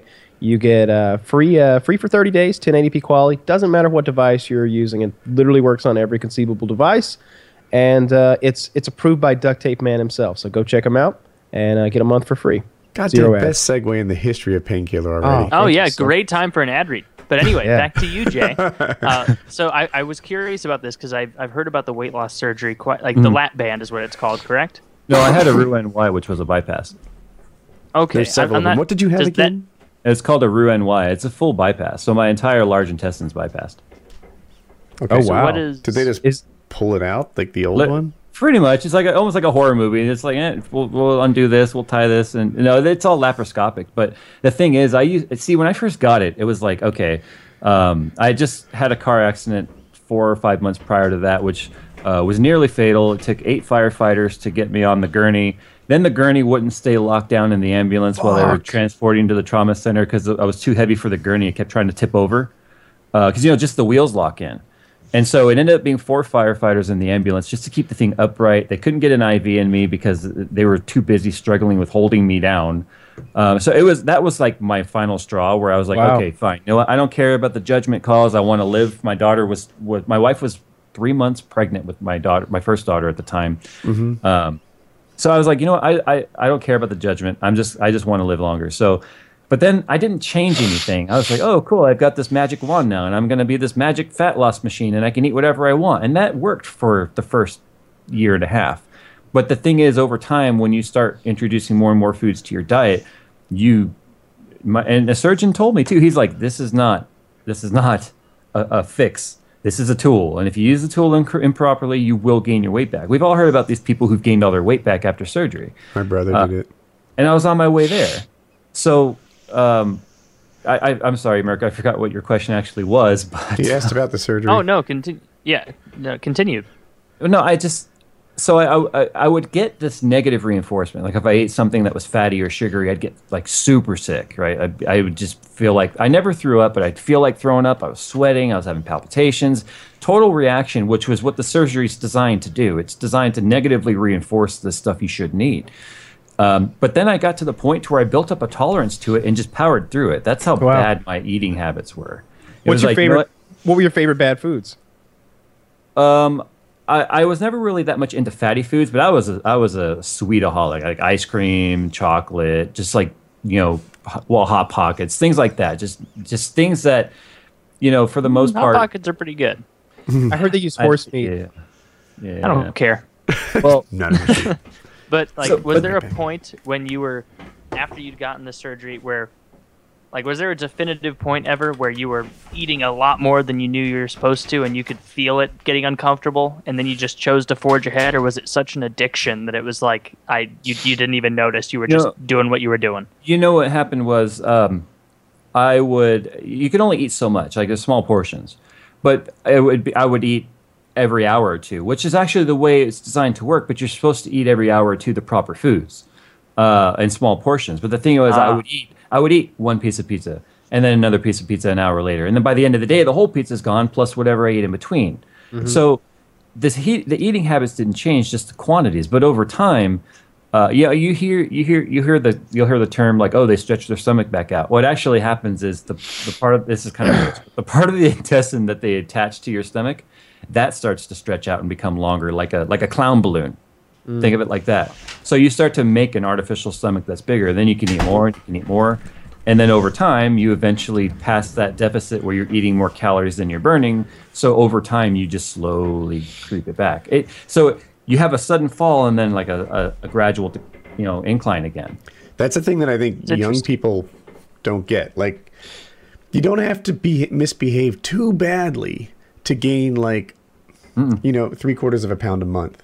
Yeah, and then long term. And that's 9 pounds a year. Then you let 5 years go by, and all of a sudden you're 45 pounds more than you were before, and you've done a thing. And it was only... And if you had this surgery in your 20s, and you're expected to live, 70s or 80s, and let's say 5 to 10 pounds a year, look how it won't be long before you're obese again. Yeah, yeah. But the cool thing is, I'm kind of living proof, though, that that tool is still there, no matter what you do. That as long as you start using it right again, exercising and eating right, then the results can be really good and they'll flip around. And now I can't eat nearly as much as I could 3 months ago because when you're eating right and you're exercising, then your stomach naturally shrinks again. Woody can kill it.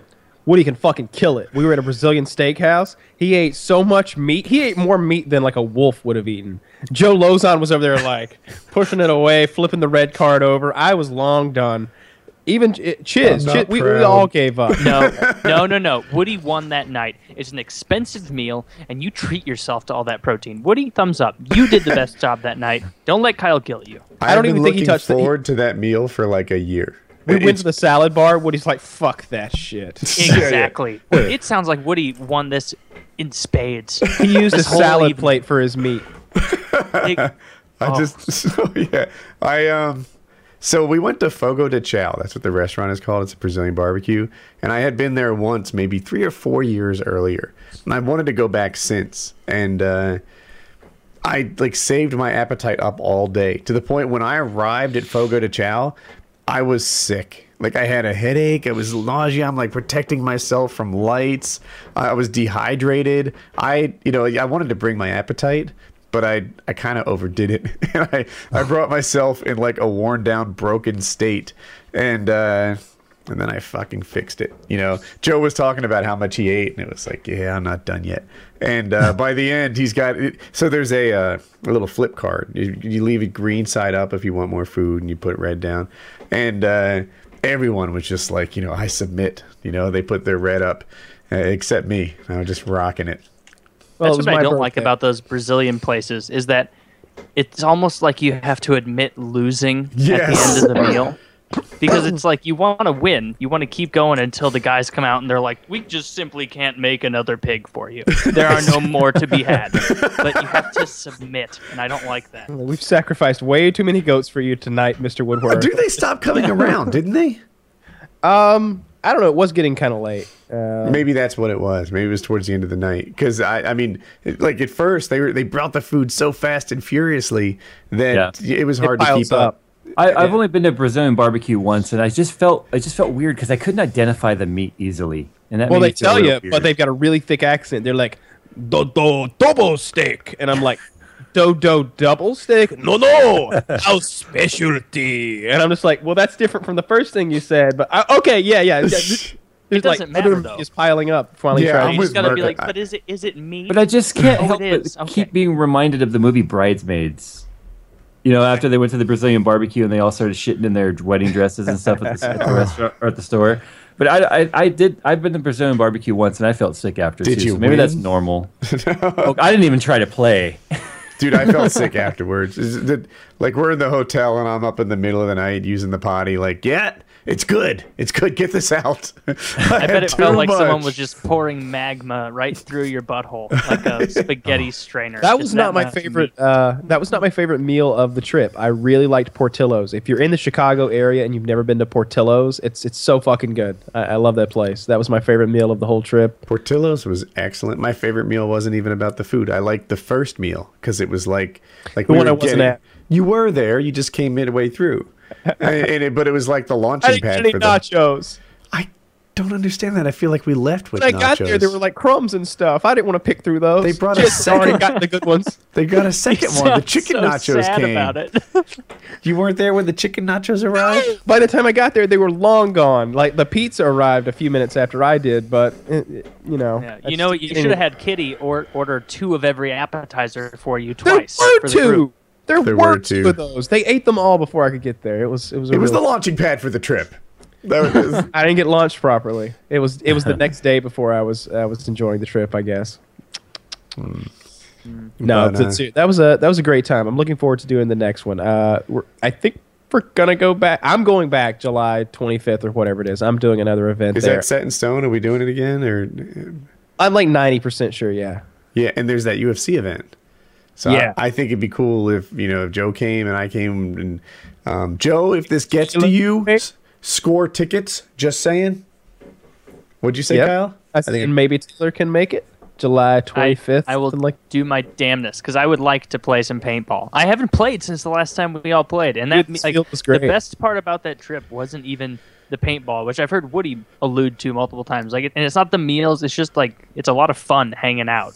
Yeah, you know? That's true. I will say shooting the shit. The paintball was better on this trip than I'm used to. Like normally the paintball is a little exhausting. You know, there's a lot of walking involved, and I am God. I don't want to put down Living Legends, but the nature of it is there'll be like 200 people versus 200 people in a spot. And I don't care how good you are, it's hard to have any influence on that. You can either cower in fear and just occasionally hoping to get one guy, which does nothing. Or you can be brave and insta-die. And that's the nature of it. But in this, where it was like 50v50, if you can take 4 or 5 guys or something, you've done a thing. Yeah. And it's not so dangerous to advance from like obstacle to obstacle that you can succeed at it and flank a team. I've been to Living Legends. It's pretty overwhelming, like you said, and especially when you start dealing with like the other aspects of it too, where they start bringing out the vehicles and the grenades, and it's just so much. And not only that, it's almost like it's such spray and pray. You can't actually see your targets that whether or not you're hitting someone. It rains. Yeah, it's insane. It rains painful paintballs. I was fucking making it rain. I love my gun. I had so much fun with that damn. There were so many times when there were like 5 or 6 guys over there, and Joe and I are in a building, and I'm like, on 3, we're gonna scare the fuck out of them. And I'm like, yeah, all right, 1, 2, 3, and it's just like,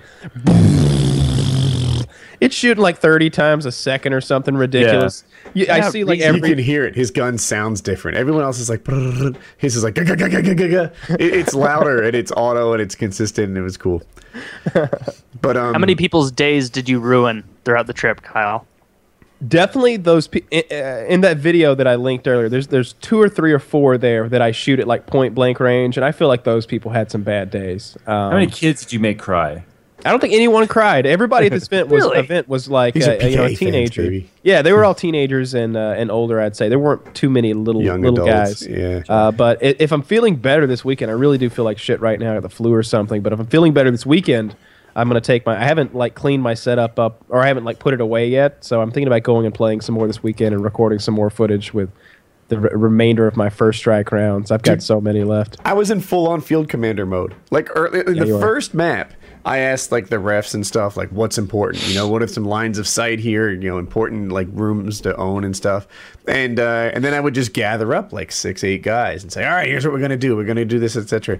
And then in the second map, I did it again. By the third and fourth map, people are asking, like, hey, Woody, what's the game plan on this one? And I'm like, I don't know. Like walking around where you're not supposed to be. Like, run in front of me. No, supply drops and UAVs. Dude, I led from the front, and it was totally effective. especially day one. On day one, my KD was like 3, which is good for me.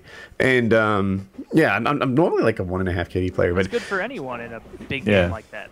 Dude, and it's true. Like I really was taking out on average of like 3 per round, and more than that, like map control. Like by the time I'm down, I've got 8 people on your flank. You know, it was super effective on the first day. On the second day, I was like 1.5 KD. I don't know what happened. But it was fun to lead teams everywhere I went. Like, and when, at Living Legends, if I tell people what to do, the response is mostly like, fuck you, paintball's hurt. But on the PKA trip, when I say, like, you know, we're doing this, there's a lot of people just more than willing to join my group. And we make it happen. So it's a good time. Definitely so. Now you have the general reputation. Yeah. Yeah. I rallied myself up a little group, and I got like 4 guys to run with me and another like 8 or 10 to give me covering fire, and then I ran somewhere we weren't supposed to go, and the ref's like, you gotta go back. Final battle. Shit. I know exactly when it happened. Yeah, it was cool. And then we had that runner, like it, in the final battle, this is what happens. They take a couple paintball courses, 2 or 3, and they combine it into one great big one, 2, Kyle says. And so in the middle of it, where they meet, they put like a barrel with a slapstick, which is a PVC thing, and you have to keep it pushed away from you. Anyway, throughout the day, as we're like rushing to stuff, different people would say they were fast. And I'm like, oh, you can go in the front, whatever. And they weren't fast. They were normal. You know, like everyone's kind of same speed when you put the pod pack and the guns and the clothing on and stuff. And this guy, the map before the final battle, was like, I'll go first. I'm fast. And like everyone else, I'm like, all right, go. The fucker was fast. He was really fast. As a matter of fact, this weekend he's running the Boston Marathon. He's like a competitive collegiate runner. And he was there with a friend who was also really fast. And like in the small map, I was like, whoa, he's literally fast. Like he's not like all these other people that were faster than everyone else by like by long a mile. Distances. So in this final battle, we spawned like, I don't know, like 800 yards or something from the push the slapstick. And he's like, I'll get there, you know, before anyone else, and I'll press it. And then when the teams go, it'll be, you know, like competitive. And God, he had hit the stick, and he ran back and met me like halfway. And he's like, I got it. No one else was there. And then, so fucking fast. I ran flat out to that thing. And by the time I got there, it was long done. Like... Yeah, he left his gun behind and everything so he could be extra fast. And then there was his buddy was there. Remember the other quick one? Just hiding behind a tree, not moving, total camo, whatever. 12 feet from the stick. And you couldn't see him. Like he had like a camo jersey on or something. He's like, you see my buddy? He's going to go next. And I'm like, I don't see him. And he's like, no, look, he's right there. He's right there by the tree. No. Like by the third time, I'm like, oh yeah, that's awesome. He was like 6 feet away. If they did somehow hit the stick, then he would have been right there. These guys were speedy, and it was fun. And it was the PKA group against the open group, people we didn't know, and we dominated them so badly. It was just unkind. So good stuff. I think in July they're doing a scenario game. It's Call of Duty World at War, and they open up all the fields, and they have, you know, one giant team versus another giant team, and so I think that'll be fun. I want to take some part in the scenario part of the game though, instead of like you were saying last night. Like it's pretty much in the past at Living Legends, we're kind of just going out and playing team deathmatch and not worried about the objectives. But I'd like it if we were out there with some radios and kind of in a team trying to do stuff, getting, you know, capturing suitcases, objective, flags, people, whatever it may be. Especially in the PKA group, like even if there's only 3 or 4 of us, we can easily rally like a 10-man team that gets stuff done because especially if you break into squads and you each have radios. We're not talking about. With Living Legends, we have to get strangers to somehow obey my orders. When it's, you know, people who watch this show, there's usually a lot of guys enthusiastic to you know, play with us, and we can make a team. Yeah, get ourselves a little death squad. That'll be fun. It's World at War, kind of like Living Legends, where it's the respawn is you just go back to the base and start again? Probably, but I just don't know. Well, I'll go back to the base. I wonder if that was funny. I think he was going for funny. I don't know what he said. Lost. Oh. Shit. That was funny. It was like garbled. Yeah. What was I going to say? To Duct Tape Man, Woody has your Minecraft sword. He took it. Colin might have it now. Dude, it wasn't even, like, it was in my suitcase, and Colin's like, you bought me a Minecraft sword, an iron sword? And I'm like, yeah. You bet it, buddy. So yeah. I hope you're okay with the duct tape, man. I can send you $15 or $20, whatever it is, yeah. If that makes it right. Back. He accidentally left it in the back of our rental car. I think we were all supposed to sign it, and we drove away with it instead. But Colin's super happy. Yeah, that's, on the bright side, Colin's loving it. So I guess it's kind of a win-win there. Game of Thrones. I have seen all 4 episodes. I will not spoil anything. Yeah, the reason I watched all 4 is that I exist on the internet, and there are people out there who will just enthusiastically ruin stuff for me. Uh huh. So I felt like I needed to protect myself. I've seen all. Also, I've seen some of them twice. Go on. I've made a decision about how I want to intake my Game of Thrones in the future. I think that I like watching the show and then listening to the books afterwards. So I am hereforth suspending my book listening adventure, if you will. I think I'm going to listen to the book like in parallel with the show, because I got this big yard to mow, and I'll listen to the book while I do that. But like you, I just follow along so much better when I have the show as a basic structure. I didn't realize how like multitasky I was when I'm driving or mowing. A ton right off the bat there. Did you notice? Did you notice that the entire trip of Tyrion on the boat just... I haven't... They skipped the whole fucking thing. I assumed there would be a lot there, but I haven't read that part of the book yet. But there's plenty of other stuff they skipped over. Yeah, so I have to admit, I've never seen a single episode of Game of Thrones, but I have been pestered online by so many people telling me that I have to watch it. But I didn't have time for TV. But now that I do, I've been looking for a show to get into, and I'm wondering if it's worth starting from the beginning right now. No. How many seasons? How many seasons is it in? They're currently 4 episodes into season 5 or 1, depending on if you pirate it or not. 10 episodes per season. Oh, so the short seasons. Yeah. Here's the thing: when I heard you hadn't seen Game of Thrones, it was like, this guy, I almost envy you. You have a world of entertainment awaiting you. Yeah, so I have to wait. No, you don't. You need to get started now. Well, you know, that's how you know, when I started watching Breaking Bad, it was like season 5. So I got to catch up on, 4 seasons. When I started watching Lost, the finale had already aired, so I could just watch the entire thing all the way through. So maybe it's a good thing that I don't watch TV, because when I finally pick up something, I don't have to do that wait a week for another hour sort of thing. I hear you. Dude, Game of Thrones is top tier. Very good. Top tier. Yeah, yeah. I mean, it is the most successful TV show in the history of mankind. Bam. That's one of the things that it has going for it. In my personal rankings, there's only 2 others. Like Breaking Bad was really, really good. House of Cards is usually really good, and Game of Thrones. Like after that, everything else is competing for 4th place. House of Cards is a great show, but like, it's in a different league, or rather, Game of Thrones is in a different league than it. Like, it's so much more epic and intense, and you get drawn into so many more characters. It's bigger. It's just bigger. I've heard that it's a series, but it's like movie quality. Like, yes. Oh, yeah. So is Breaking Bad and Better Call Saul as well. But like, it's as if they air 10 one-hour movies per season, and it is. The special effects are quite good. As the first couple of seasons on Netflix, or what service is it on? HBO. Oh, okay. Or stream-tv.net. Or Pirate Bay. There are many, many routes you can take. It is the most pirated show in the history of mankind. And they don't mind. Really? Because I don't have any other way to get it. As soon as I do, I'll start paying for it. I think I'm going to get one of those Apple devices and pay for it. I'm happy to pay. I paid for the audiobooks, at least a couple of them anyway. But I'm a huge fan. I've seen every episode 3 times. I've read the books, like the first 3 books, and I'm in the 4th book now. It's like it's over 100 hours of book reading that I've went through. Yeah. So, well, I can't say someone has ever told me, oh no, that's a shit show. So, yeah, no, that's a good sign. Well, what's a good show that's a shit show? So we can show that we're not just filleting every good show. Kyle, what's a show that? What, Scrubs. That's a show that sucks tits that everybody likes. Glee. It's overrated. Glee's like overrated both too. Of those. Those kids are really talented. No, they're not. I've never seen it. I don't know. But really, Kyle, good. You can go on HBO Now. Have you heard of HBO Now? Not HBO Go. That's the new service, right?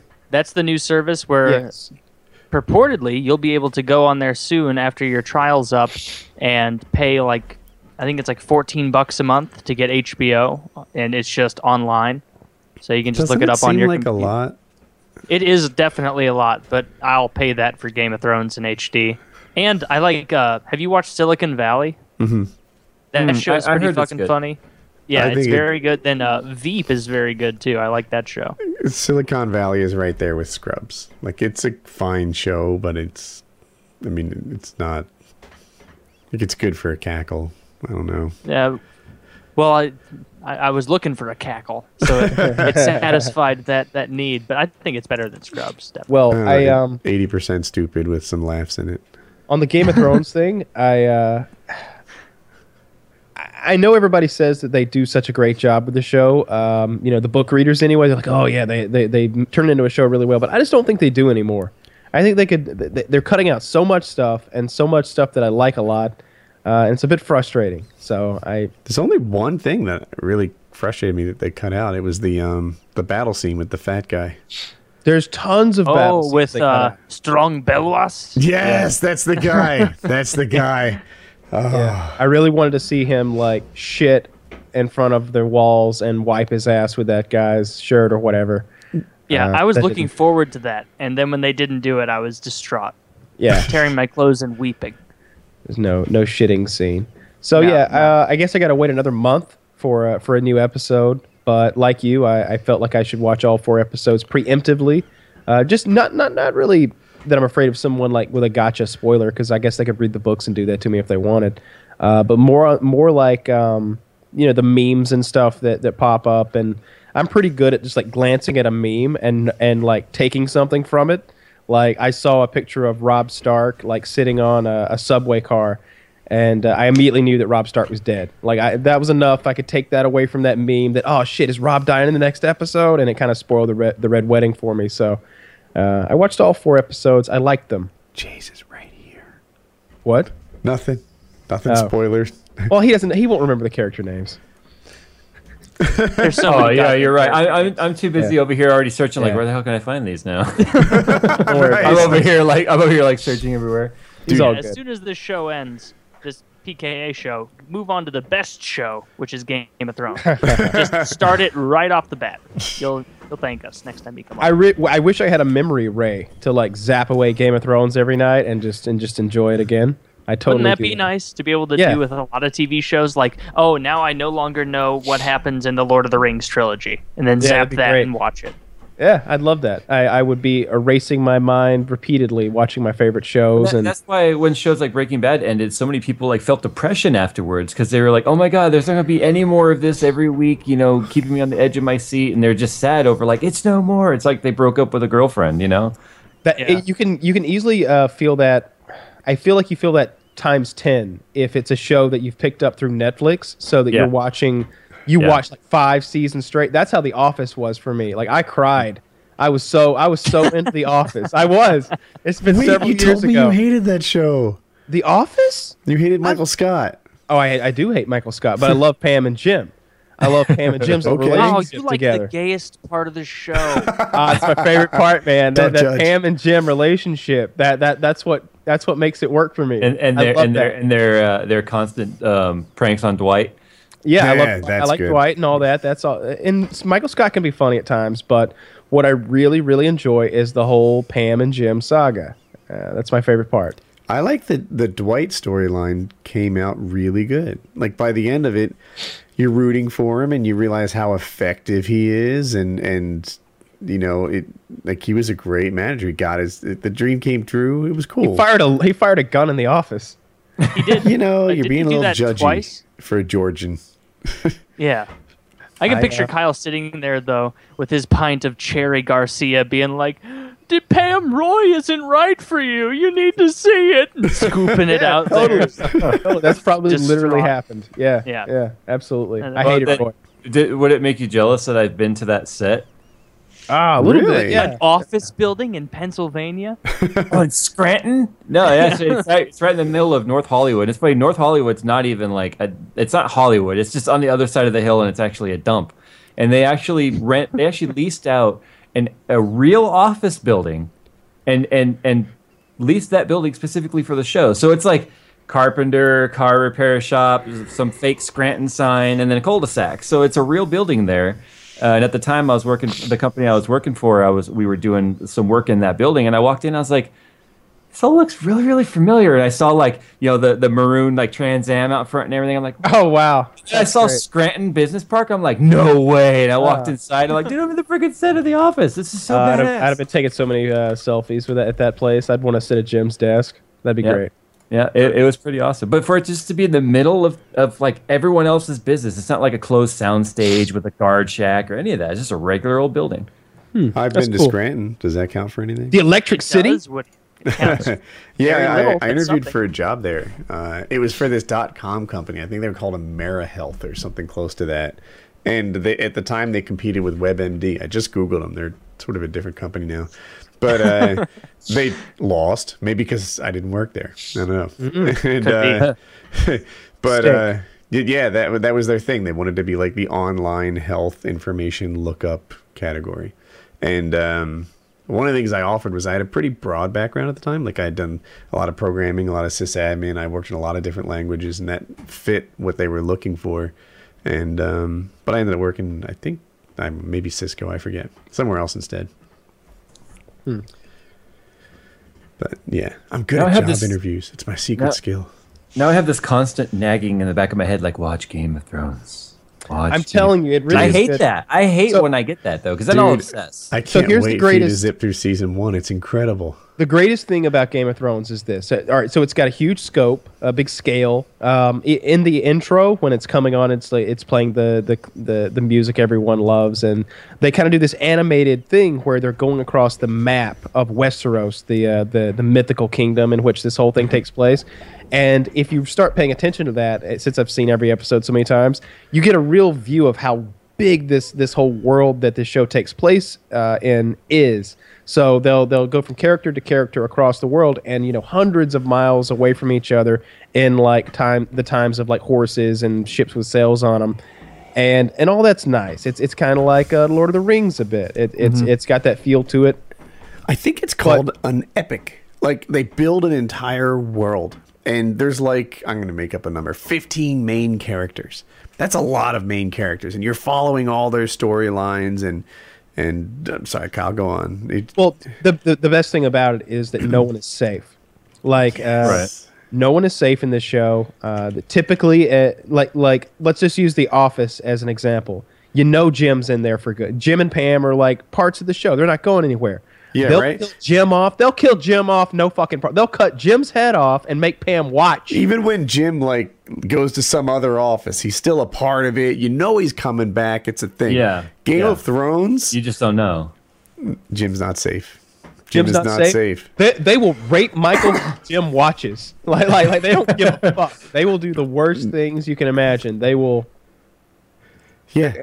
Anybody that you love. He'll be like this whole show revolves around Jim. Obviously, he's a protected class. Captain Kirk doesn't die. Yeah. Goodbye, Kirk.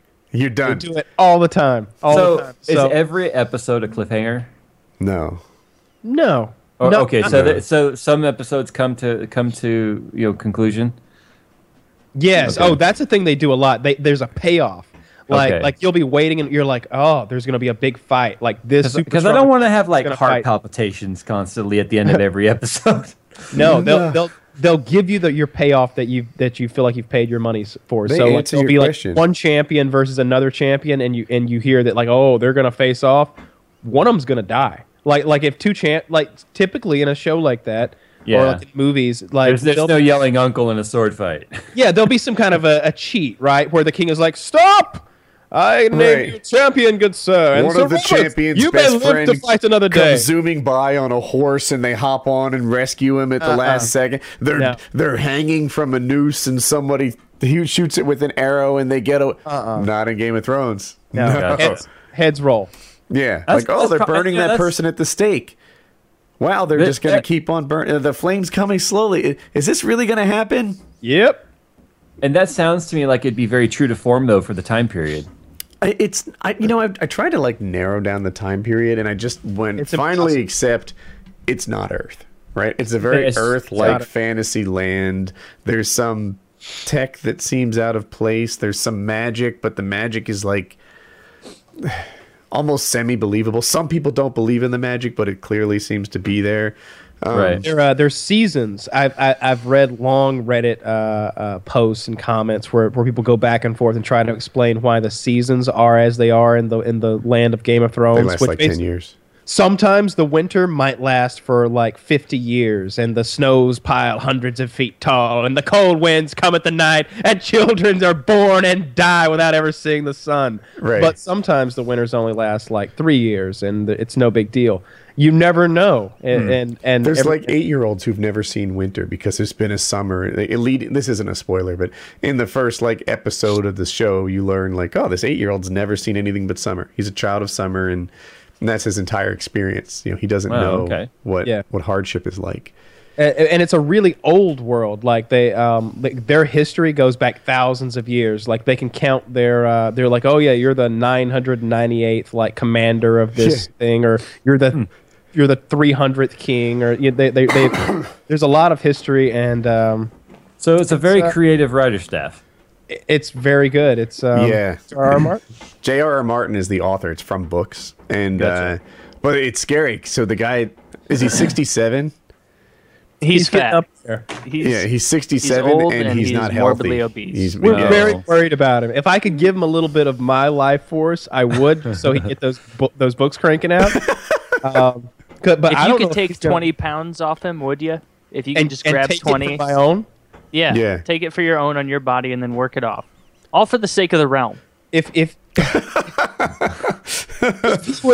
he would like get me like an advanced copy, totally. Like I could burn 50 pounds off in a month. Yeah, like, Brad, there's like totally strings attached to that. Like, just I wish you could do that as a service. Like I give you, take someone's fat. I give you like $20,000 and 20 pounds, and just be like, Kyle solved this, and you'd be like, okay. And then 2 months later, you burned it, and I'm like, oh, thanks. Now we're both thin. I totally could do that. Like it. Like, I guess you could sign some sort of waiver, and I could put you in some sort of scenario where I hunt you, you know, for a week. No, that's not what I'm imagining at all. No. I want to mystically give you 20 pounds. That's what the whole Wings of Redemption boot camp should have been. It should have been like the deadliest game. It should be like, well, things I know promised you a month full of weight loss, dieting tips, and fundraising, but in fact... Run! It's like that Sunny episode where they're going to hunt people. Knives at you. You don't hunt a man! It's like, Kyle, I don't know. I don't want to run. I'm not interested in that. No, Kyle, stop it. Get the paintball gun out. Start hunting him with it. Yeah, it'd be great. Get the pepper balls maybe, or maybe one of those stun... I've got all kinds of less than lethal gear over here that you hunt a man with and make it interesting. I'm getting a net gun. Of course you are. Yeah. A neck gun? N-E-C-K? A net gun. Oh, a net gun. Yeah. Grappling hook gun. As you do. Yeah. To catch cartoons. And I want the soda gun. Yeah. It's all the same thing. That soda gun does all the same. It shoots cans of soda out of an AR-15. Yeah, that'll be cool. What? Yeah, it's awesome. I've seen it on YouTube. It's very cool. Like full cans of soda. Yeah, you would want them to be full for the that's like what they're weighted for and stuff. It shoots full cans of soda 200 yards. I'm making that up. Does that sound right? Yeah, sure. Something like that. And it's just like thump, and it goes flying. It's pretty neat. Beer me! Right sized hole in someone. Yeah. That's what I think would be funny in a video if I was just like, beer me! And like some guy 200 yards away shoots it and then just catch it really. With a baseball glove, man. Tears all your fingers off and it's tragic. Backwards. They don't break. I think Jay is looking for Game of Thrones right now. Is that what's happening? Yeah, I may or may not be downloading it right now. We're going to lose him on this show because we told him about Game of Thrones. Go over here watching it. So do you have a rack-mounted system too, Jay?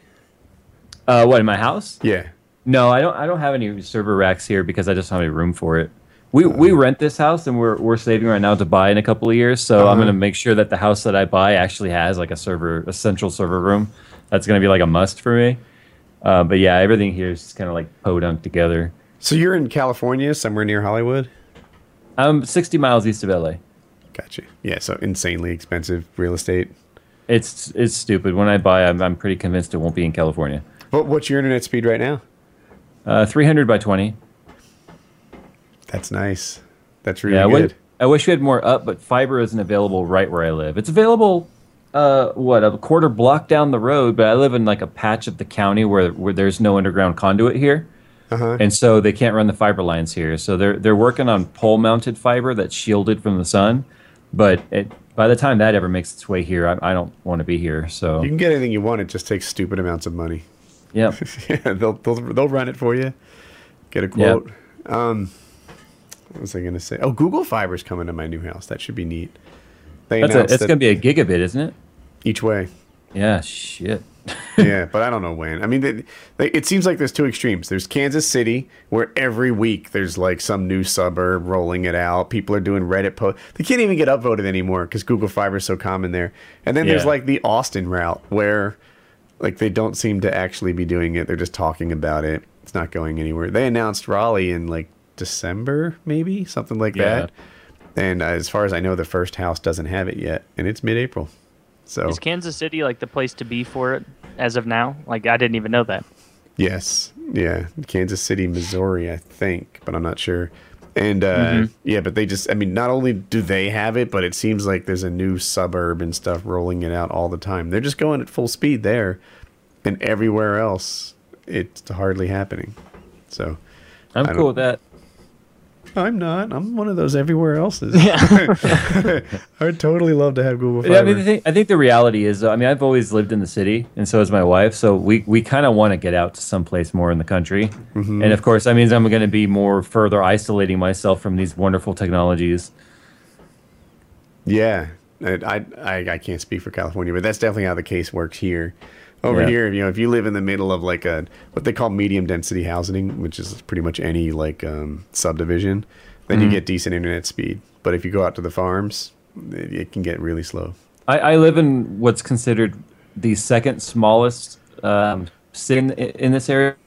You know, all the cities here touch. Not like there's a gap in between the cities, but the city boundaries of which I live in is one of the smallest, second smallest in the area, and it's 122,000 population. I mean, in the immediate area of where I live, there's, I think, 4 million people. So it's a little crowded. A little bit crowded. Yeah, I get that. That sounds kind of awful. Yeah, I mean, it depends what you want, I guess. Well, but the flip side is the exact spot I live in, I'm an hour from snowboarding, I'm an hour from the beach, an hour from the desert. So pick your sport. If you want to go snowboarding or skiing, you're an hour away. You know, enjoy the beach or LA, an hour away. The desert, you know, you want to go shooting or you want to go ride some quads or something. Mm-hmm. Yeah, the thing that sucks is I'm also a gun enthusiast, and where I live, I can't shoot here. I've got to drive an hour and a half before I can even shoot. So that's kind of the other thing is I come from a military family, and we like to shoot our guns, and I can't here. So that's another factor. Isn't it pretty difficult just to get guns in California? I don't know. Yeah, the California gun restrictions are a little stupid. Bullet buttons are, you know, kind of a pain in the ass. 10-round mags. So, what's a bullet button? I've never heard of that. You can't. You know, like an AR. You know, you push the mag release. Right. It's actually a hard piece of metal that won't allow the mag to release unless you take the tip of a button and push it in. It's like recessed. So that way you can't do a quick reload. You have to use something pointy to push out the mag. Oh, Jesus! Really? Fascism. I've not heard of a bullet button. Yeah, if you haven't seen that's because you're not a faggot. There's no reason for you to care about it. We got real shit around here. I hate that shit so much with a passion. I hate it. I refuse to own anything like that. I hate it so much. I want 1,000 rounds in there. I want a belt of rounds just a backpack. I want that backpack to be supplied by a crate. Like, I need a harness where I can pull my pallet and drag it along the ground. Where we go shooting in the desert, and usually there's no rangers or anything that come out there and bother anybody. But if let's say the sheriff did come up and was doing compliance checks, if you're caught with a standard mag release on an AR here in California, it's a felony. If you have a mag with more than a 10-round, it's a felony unless you're grandfathered into the mag rebuild kit. Which, if you have something like Magpul, then if somebody knows their shit, they'll know that that's a dummy together mag, and you'll still be a felony because Magpul isn't old enough to have been grandfathered. So it's just the laws out here are so stupid. It's like so anti-Second Amendment. Damn liberals. Yes. On the other hand, my machine gun will be here next week. I ordered some I ordered some 100 rounds. Yeah. Mm-hmm. What kind of machine gun are you getting? Kyle, I'm unsubbing right now. The MK47. That thing I made the video with the other week, the half AK, half AR thing. Oh, I know that one. Yeah. And a couple of those. You know, your reaction though, Woody, didn't surprise me when you're like, "What's a bullet button?" Because so many people, because I did a video on my AR, and you could tell who's from a southern state and who's from a western state and who's from a Midwest state, because pretty much anyone out in California was like, "Yeah, fuck the bullet button," and half the rest of the country is like, "What the fuck's a bullet button?" And because I demonstrated it on the video, and they were like, "That is the stupidest thing that they've ever seen." And then all my magazines are riveted from the factory. So there's a rivet. You have to just put like a little screwdriver in there or something to just hit this button? Pretty much. Or the tip of a bullet. That's why they call it a bullet button. Like a 5.56 NATO fits in there perfectly. So yeah, so it takes things that I love, and it's like, okay, well, California, in the eyes of California, I am a terrible, evil felon, bound to happen. Bunch of silly stuff. It's no fun. Mm-mm. Well, my cousin lives in North Carolina, and he's just like, oh yeah, I go out in the backyard and start shooting with my, you know, he'll start shooting drum mags on a shotgun, and it's like, man, I fucking hate you. Yeah, I gotta drive an hour and a half to go play with my bullet button and my 10-round AR mags. It's like, this is tough. Where in California do you live? I'm 60 miles from LA. Okay, it's not too bad. I'm inland, so I can just head right up the 15 to the desert out in Barstow. But still, I shouldn't have to do that. I want to just, you know, oh look, there's the forest. Let's go shooting. But if you're shooting here in Bureau of Land Management, it's also a felony because all of the fire dangers right now, everything is red flagged. So they've red flagged every single shooting range. So you can't play with your dragon's breath? Well, I could if I wanted to start quite the news feed. But yeah, I mean. Because, see, here's the thing. That was another thing the government out here, the liberals out here, were able to do, was to be like, oh, fire dangers. Okay, perfect. Shooting is not good right now, so nobody shoots. So they've been under red flag for 4 years. Oh, wow. It's been red flag for 4 years. Can't shoot anywhere except for on private land. So up in Barstow, there's something like 150 acres of privately owned land that the owner, like back in the 50s, was like, fuck, shoot, I don't care. And that's it was put into the estate. So everyone just goes up there and shoots. Oh, that's cool. I have a whole new topic. Let's hear it. This is a website. It's called The Tweet Hereafter. Oh. Yeah, I showed it to Kyle once before. This is the last tweet that people make before they die. So everyone who's made this made this thing has died right after this tweet. Like if you scroll down a bit here. Look at anything. Like Ryan Knight there, third from the bottom, his last tweet was, used to mean a lot. And then it's just over. Like a bunch of these are kind of like suicide messages. A bunch of them are not suicide messages. It's about to be an eventful night, to say the least. Right? It's about to be an eventful night, to say the least. And then... You notice the died time, it has no time. It's just a day. Interesting. Yeah. Hmm. Harris Whittles, just a reminder, my email is harriswhittles@gmail.com. Not anymore. Like this Not great anymore. Plit guy, right? For the past 4 months, I've been working on a new back-end pages to the website. Check it out. Let me know what you think.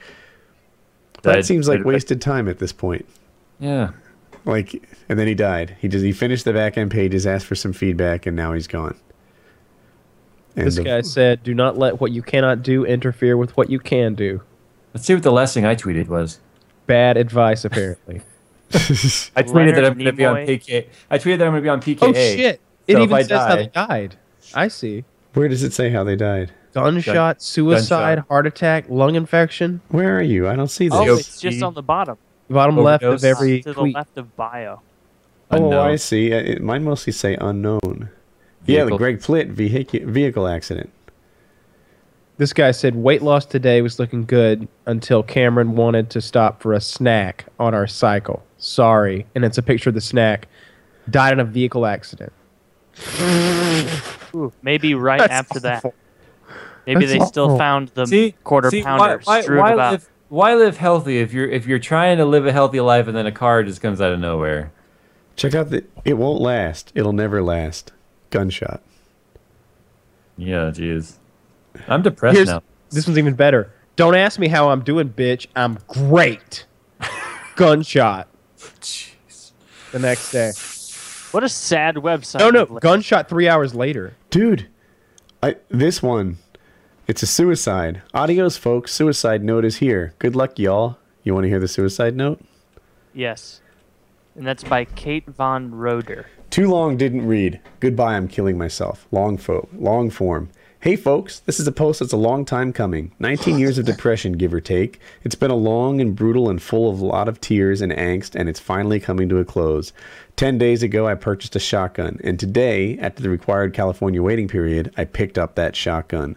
A few of you have seen me offer countdowns and references to October 1st at around noon.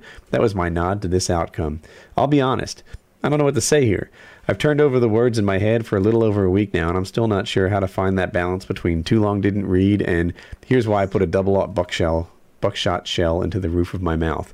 Wow. Initially, my plan was to detail about my pains, waxing laborious about my struggles with transition. I shouldn't have done it, not because I'm not trans, but because I didn't have a fraction of the personal strength to succeed at it. Only some of the most amazing trans people I've been privileged to know, unlike some of the most amazing trans. My physical struggles, heat sensitivity, and more recently hair loss are my mental pain. I can't even look at myself in the mirror. But paragraph after paragraph of whining seemed like a poor way to go out. Most of you have had enough to deal with my bullshit. Instead, I'll say this. I'm scared as shit, but I think it's going to get better. I don't know what comes next, and that's intimidating. But I've always believed in, well, something. And even if that belief is wrong, there's nothing but blackness waiting for me. It beats the living day-to-day trapped in my own misery. It beats being exhausted all the time. I'm scared, but I'm excited. There's tears, but under this, there's a giddiness, a spring in my step that I've never had before. All the hurt and pain and constant need to compare myself to all the normal people I meet, that's all done. And that's very cool. I want to tie this off with an apology to those of you who I've inflicted myself on over the years. Whether it's reading the shit I spew onto Twitter or suffering my vortex of negativity as a colleague, I've been an albatross around the neck of a lot of people I respect and enjoy. To those who tried to befriend me and whose friendships I abandoned to allow to wither and die, I'm also sorry. I wish I knew how to be a friend. I just wasn't wired that way. For these sins and more, I'm sorry. I'm just not a good person. In any case, I want to thank all you wonderful folks I've known over the years. Maybe I'll see you on the other side. Maybe not. Either way, all the best and good luck. Kate. Kate is very well spoken. Not anymore. Was. Yeah. That's deep. Yeah.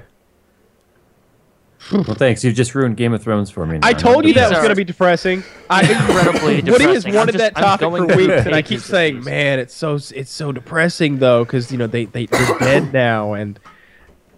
But dude, this is gonna make me think about every tweet I ever tweet. This could be the last one. It's I guess it's depressing, but like, well, especially these ones that's not like a pre-planned out, like, you know, heartfelt quote or something. That's like, this is gonna really make them think. Like the worst ones is like George Donaldson, Harry Potter night tonight again with Sarah. There's nothing like it. The movies are okay. And then it's heart attack.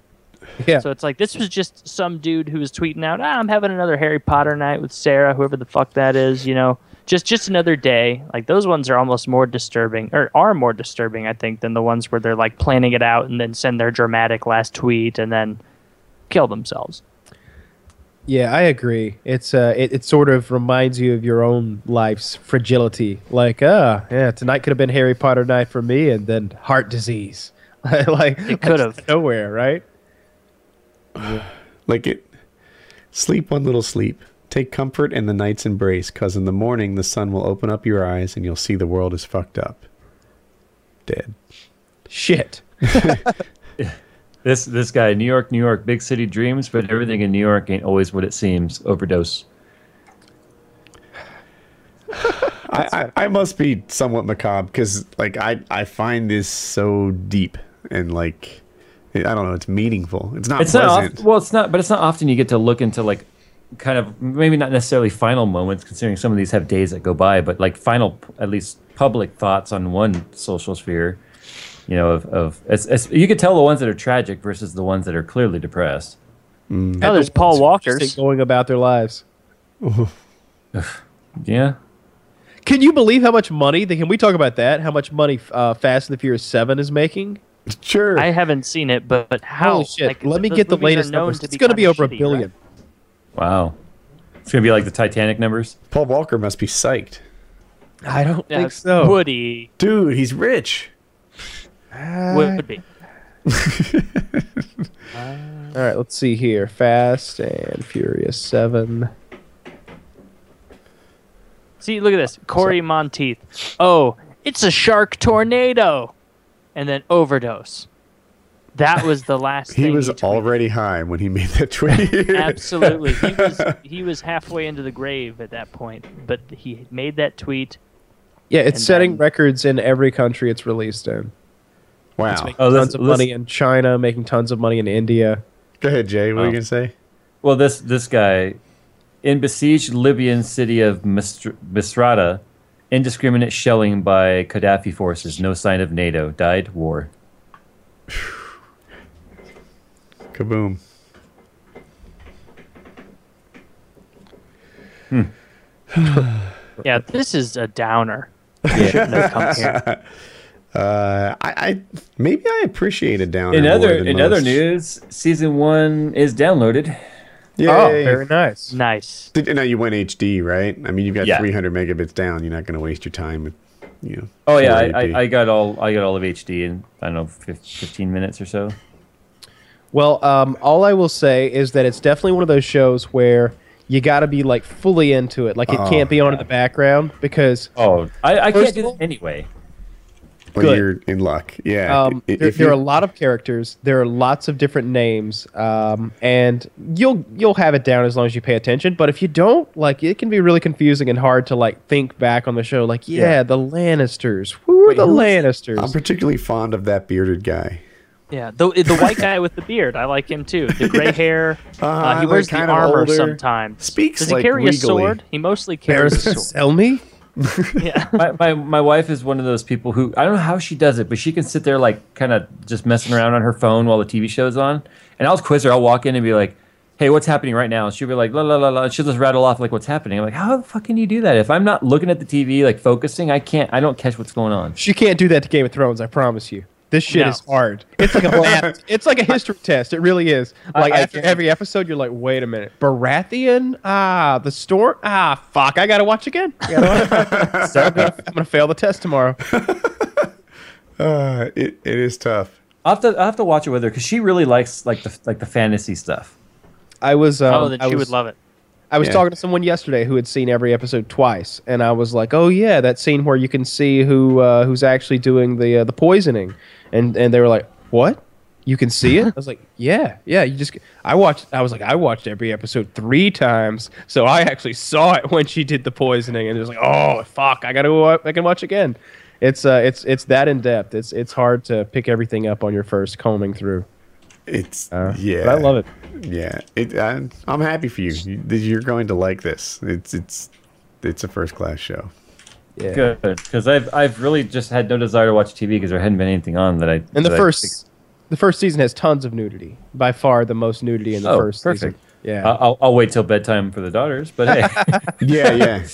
It's not a child friendly show. Definitely not. It's funny. I've said this joke a lot. If you want to have cool kids, but it actually, I've said this joke a lot, but it comes from my mom, who you know, at the beginning when they're like violence, adult situations, nudity, sexual content. Yeah. My mom will be like, "Hey, all my favorites." Yeah. Like, it's going to be a good show. Yeah, it's the top of the line right here. Did you guys see where that ESPN reporter, that lady, was talking shit to the lady at the tow yard, like really talking down to her? Yes. No. I did see that. Maybe we should watch that video. It's pretty funny. Can you get the link? Yeah, it'll only less than 10 seconds. So give me the cliff notes on the backstory. So there's a really pretty ESPN reporter, and they don't explain the whole backstory, but she's, I guess, paying a toll or perhaps a parking lot fee or something like that. It almost seems like the Better Call Saul situation. And for whatever reason, she's not happy with the fact that she has to pay this bill, and she just completely berates the person who's there to collect her money. And you'll find it to be really one-sided. I'm working on finding out what's straight. Like, oh wait, I found it.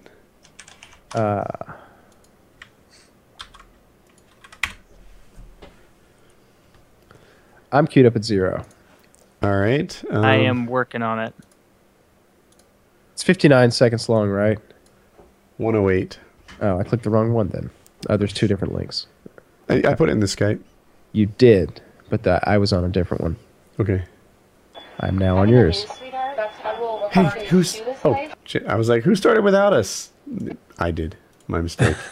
I am ready whenever. She is very cute. Yes. Yep. Are you guys ready? She's a bitch. Ready? You won't like her at the end. Ready, set, play. ESPN report. Has a tantrum with a parking lot clerk. Makes fun of female education. Wait. Okay, that's fine, and I'll play your video, so carefully. I'll play the video. That's why I have a degree. It should have stopped right there. Yeah, when she looked up.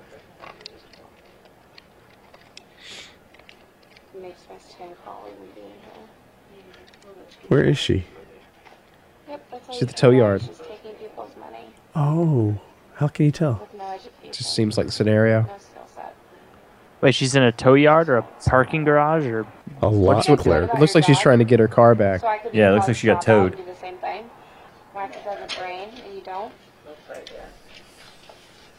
Ooh, her little smarmy smile. Yeah, right? That's when you. Because I have a brain and you don't. Yeah, because that's why you got the job at ESPN. Maybe if I was missing some teeth, that's what hired me, huh? Oh, like yours? Well, they look so stunning. Because I'm on television and you're in a fucking trailer, honey. Lose some weight, baby girl. Oh. Wow. Such a bitch. When did this go down? That is someone who has never been told off and been given the benefit of the doubt in every situation in their entire lives. She's really pretty. How else could you get through life and act like that to people? So like that's not even a bad. That's not even a bad day kind of rude. That's just like an I'm entitled. I'm better than you, and I know I'm better. And everyone else watching this will take my side because I'm hot and they want to fuck me. Like that. Oh, she even warned her too. She was like, "This is being recorded." And she looks up, and that's where the one without the brain is clearly obvious. Yeah, that should have stopped right then and there. She's like, "Oh yeah, I better not be a bitch." But right. See, that's the level of entitlement. Is that she's Kyle? So she was holding back. Have you guys ever been bad in public? Kind of like I've got a dumb never story. Anything even a tenth like that? Not like that, but so I cursed out that lady at McDonald's. Does that count? This is like 3 weeks ago. I was fussing at my wife. I don't remember the topic, but I think it was something related to the home renovation stress or whatever. And as we're going to eat, I don't hold the door for her, but it was kind of an asshole move. Like I sort of like let it shut towards her because I was mad. And then the guy working there was a fan. He's like, "Are you Woody's gamer tag?" And it's like, fuck, he saw that. And I felt like a douche. Acting like and a that's douche. My cunt wife. Yeah. Yeah, I didn't hold the door for her. I was a dick. But well, that's not at all like this. So, yeah, that's what a piece of shit. That's so mean to that lady for no reason. I'm sorry, I just felt the need to share this. Don't share it with the audience, but I saw this on Reddit. It was called "Best Transition Ever." Oh. I'm so glad I'm not sharing that.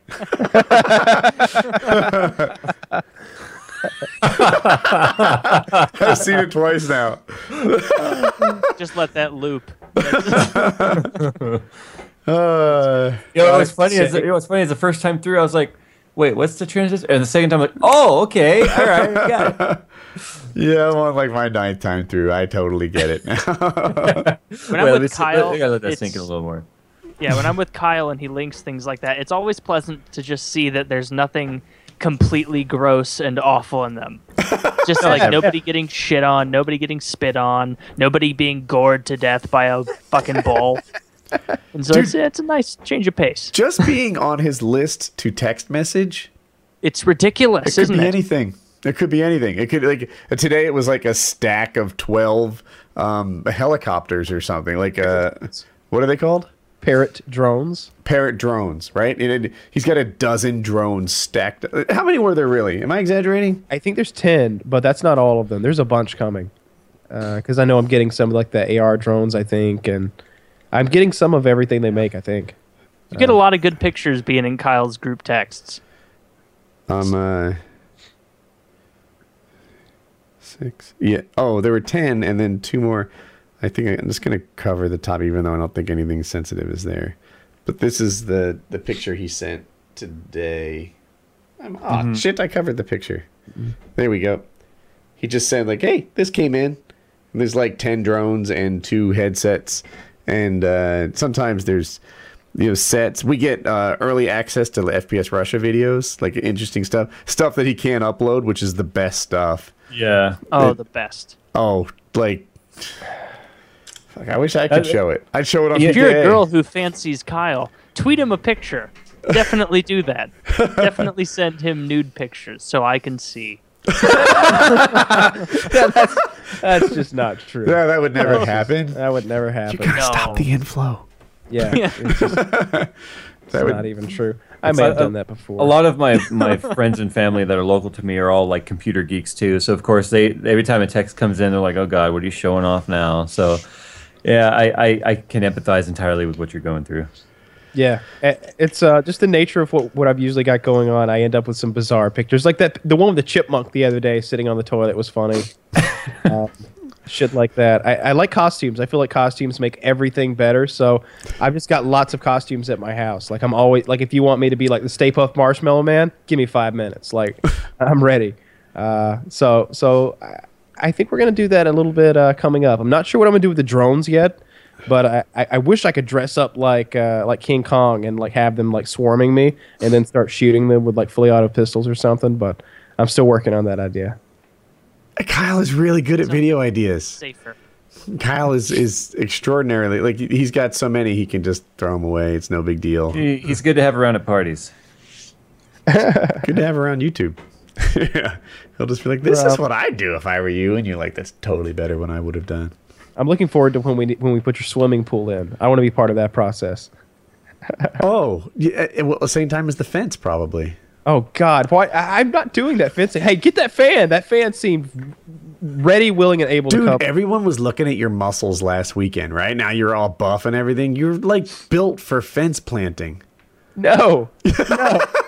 No, not even. Show them off. Show us what you got. I got my poncho on. For now. I guess it's... That's his I'm sick poncho. Just, I don't know. It's Kyle is more buff than ever before. Here we go. Get this. See, he feigns the humility, but he indulges you in the end. Uh-huh. Because he wants people to see. Hey, go ahead. Put it up there. Look at that shit. He's got fence-building muscles. Grr. I've got paintball scars, though. That's the... Oh, yeah, you got to get moving to flush away the old blood. That like the fencing will fix that. Is that how it works? Uh-huh. You got to get moving to flush away the old witchcraft like, Woody over here with his ridiculous 15th century schemes. Put a couple leeches on it. I'm so sick, I immediately broke into like a cold sweat when I took that thing off. Oh, so do you want it back on now? Or do you think you'd keep it off? Like back on. I feel awful. Shivering.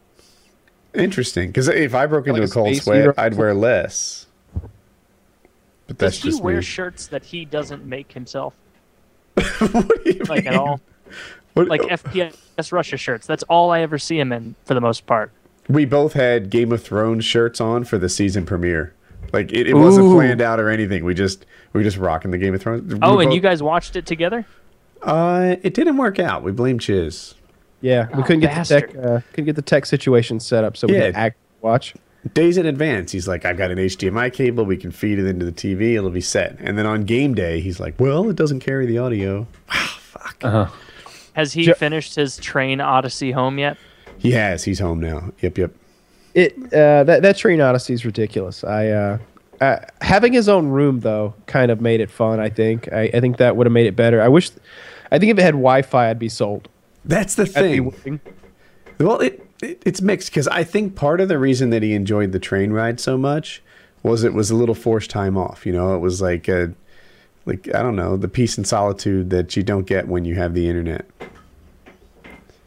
Yeah, there's something to be said for that. I can see that, actually. Like, if you're on a train, it's like a road trip, but you don't have to be concerned with the actual driving. You can sit in your car, bring a bunch of DVDs or a book, a few beers, have some fun. Come prepared with entertainment. And you get to hang out with train folk. Which apparently train are cool. Folk, very interesting subsection of humanity. train folk. Especially in 2015. He was saying that train folk were successful, that these were people who, you know, did well in life and they were interesting to talk to and you could learn from. Yeah. Oil barons, steel men.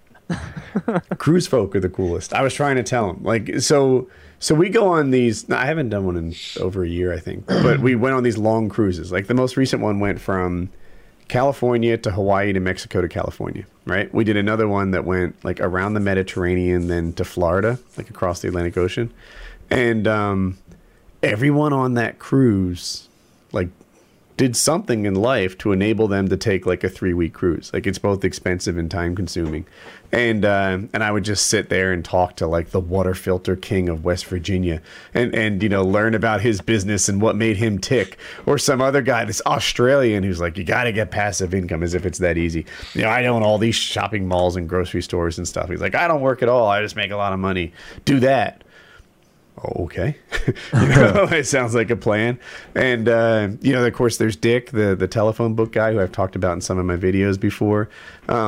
It like cruise folk, not the week long like loops around Florida, have all sorts of people, but the long cruises, the 3-week long ones, it's like a like an investment seminar and a life coaching session and stuff. And I'm just sitting there in the hot tub, which sounds really gay, but like, you know, talking to strangers about how the hell they got into a hot tub in the middle of the Atlantic Ocean, and it's cool. It's inspiring. My wife and I went on a cruise a couple years back. It was one of the 1-week. Mexican cruises, and you're right. Like you meet some really interesting people on those, especially at dinner time. You know, because you sit next to the same people every time. Some of these people, you're like, okay, you're cool, and sometimes you're like, you're kind of weird. You know, you're weird. And no, I want to go back on another cruise. But of course, we went on our cruise, and as soon as we get back, is when all that shit with Carnival started happening. So then it was like sickness stuff. Yeah, the sickness stuff, the two of the boats catching fire and having no power, and they were like being towed back, and it took like 8 days with no power, no water, you know. It sounds terrible. Yeah, from the stories of people who came off those boats, they said it's just the whole boat smelled like shit. And that's the thing. Like no water. You know they've got tons of water and stuff, you know, that you can drink, but the toilets aren't flushing. Right. That's not so the whole boat shit overboard? I would imagine you could. On the ships everybody I've been on, it's mass, really dangerous. I just feel bad for the people on the lower decks trying to hang their ass off. You're on the second floor, you're screwed. Well, that's simple... I think everyone would find their own way. I'd just be like, I've been shitting into the pool filter for a week. No one noticed. The one where we went from California to Hawaii and Mexico and stuff... The Pacific Ocean is rough. It you know the old like World War II movies like Victory at Sea where these giant ships go. That's what it was like. Like of course I get seasick, but I drove myself out of the bed just to feel like 50-mile-an-hour ocean wind, and the spray hits you even though you're like 5 decks above sea level. And you know the hurricane thing where like you lean super far forward, like into the wind. Like I'm doing that on the deck of a ship in the water. It was a neat experience. Like, have you been on a lot of cruises? No, maybe like 10. Okay, so like that seems like a lot. I don't know. So you know that the best rooms are in the midship. Yeah. That's all we do. The engines and my first cruise, I was like, oh, wow, this room is great rate. What could possibly be wrong with it? It wasn't until the next morning when we were making dock when I realized we were like 14 feet from the fucking anchor room. So we wake up like 4:30 in the morning, just It sounded like a war was like happening. I was like still half drunk from the night before. My wife says I sit straight up in bed like a zombie, and I go, "What the fuck is happening?" And so I'm screaming at the top of my lungs, and I look at the TV, and you could look at the outer cameras of the boat on the TV. Right. And I look, and then we're like at port, making port in Mexico. I'm like, "Oh my god!" Every morning. there on out where we hit port somewhere, which are like 4 stops, was some sort of waking up to this massive chain thing going on. So I learned at that point, okay, now I know why the front of the ship has some amazing rates on rooms. No, we actually get the bottom center rooms. They're less expensive, but the way the boat moves, you know, like on its fulcrum, they move the least. So they and the rooms that are right next to the elevators are usually cheap too, because they're the noisiest rooms to be at. Yeah. Yep. So we like to be like just a few in off that. And also it's in the Disney ship anyway.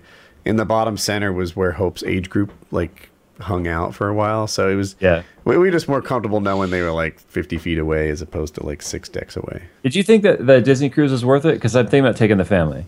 Yeah, yeah. Especially like the Disney cruise is geared towards kids. So like they're just fully designed to babysit your kids for you and to give you guys a break. Because my daughter turns 6 tomorrow and she's like, she's a 6 and she's a Disney fanatic. Like, at 6 years old, they literally have like, you know, so in the areas that they play, they'll like go from like a little playground to like something else, and they have secret tunnels to take them from one spot to another so they don't mix in with the strangers, and it helps them keep the group together and stuff.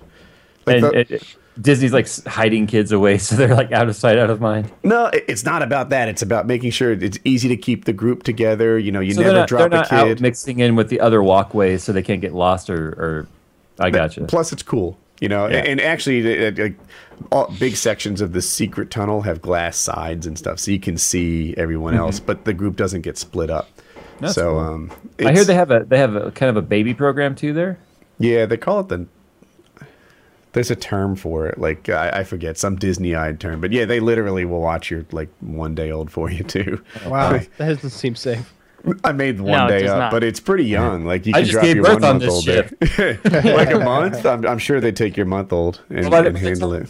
By the time we go, my daughter, my youngest, will be about a year and a half. I can just see like Mickey Mouse bottle feeding an infant while you like get drunk in a hot tub.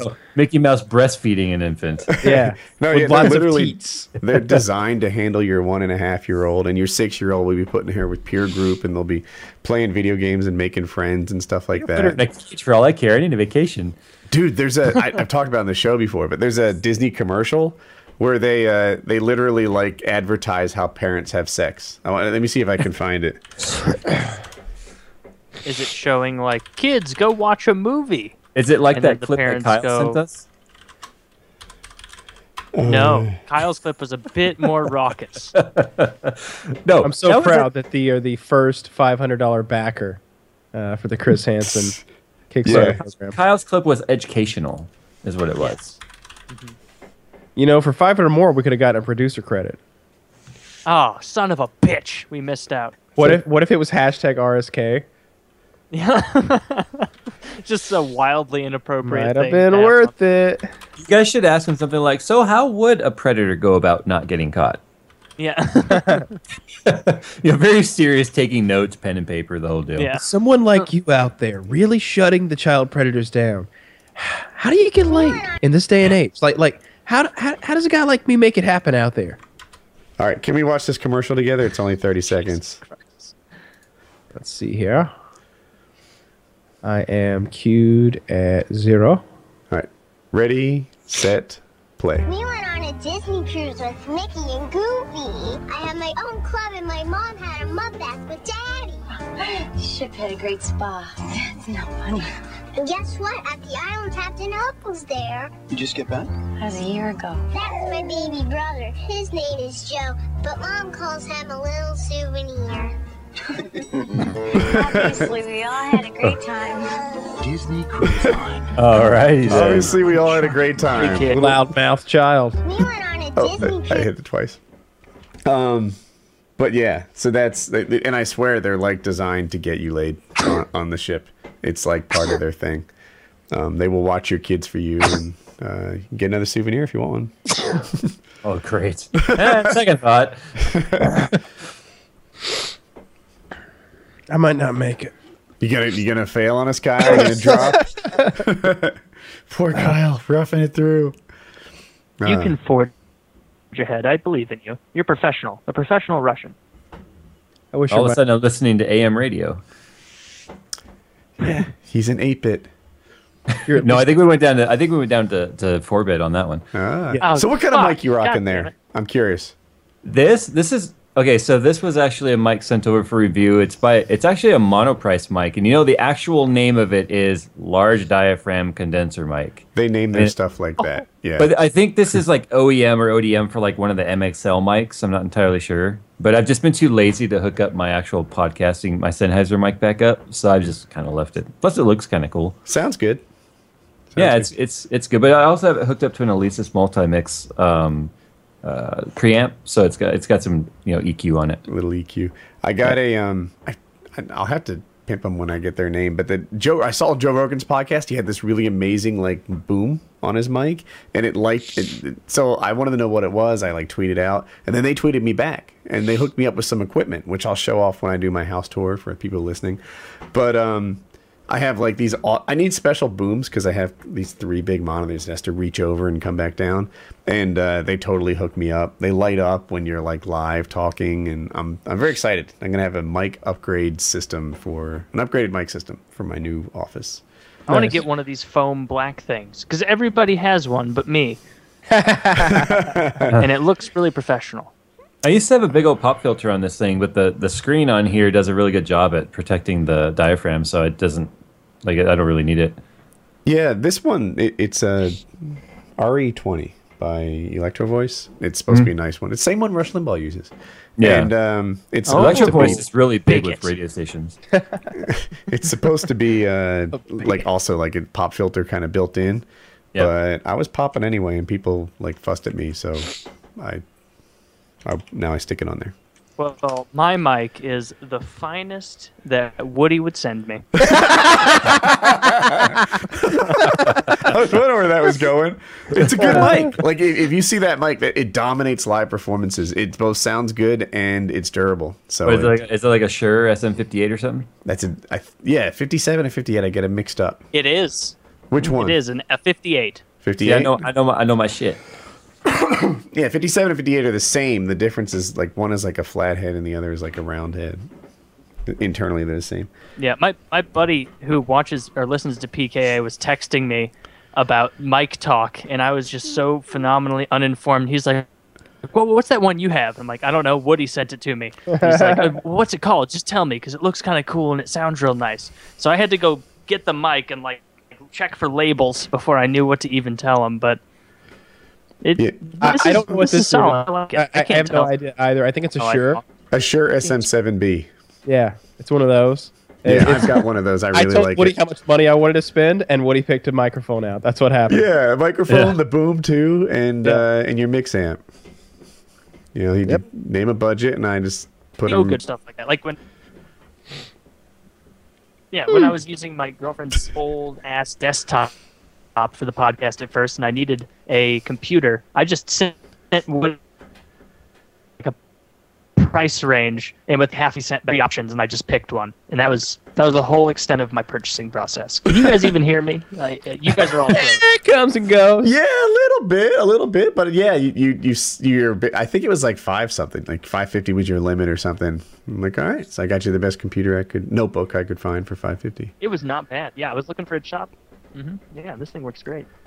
He's like, yeah, this thing works great. And he's like, oh, there he is. Sorry. It started to look like one of those old Razor flip phone videos for a second there. Jay, I got into an online argument because I like my Mac. I have a MacBook Air.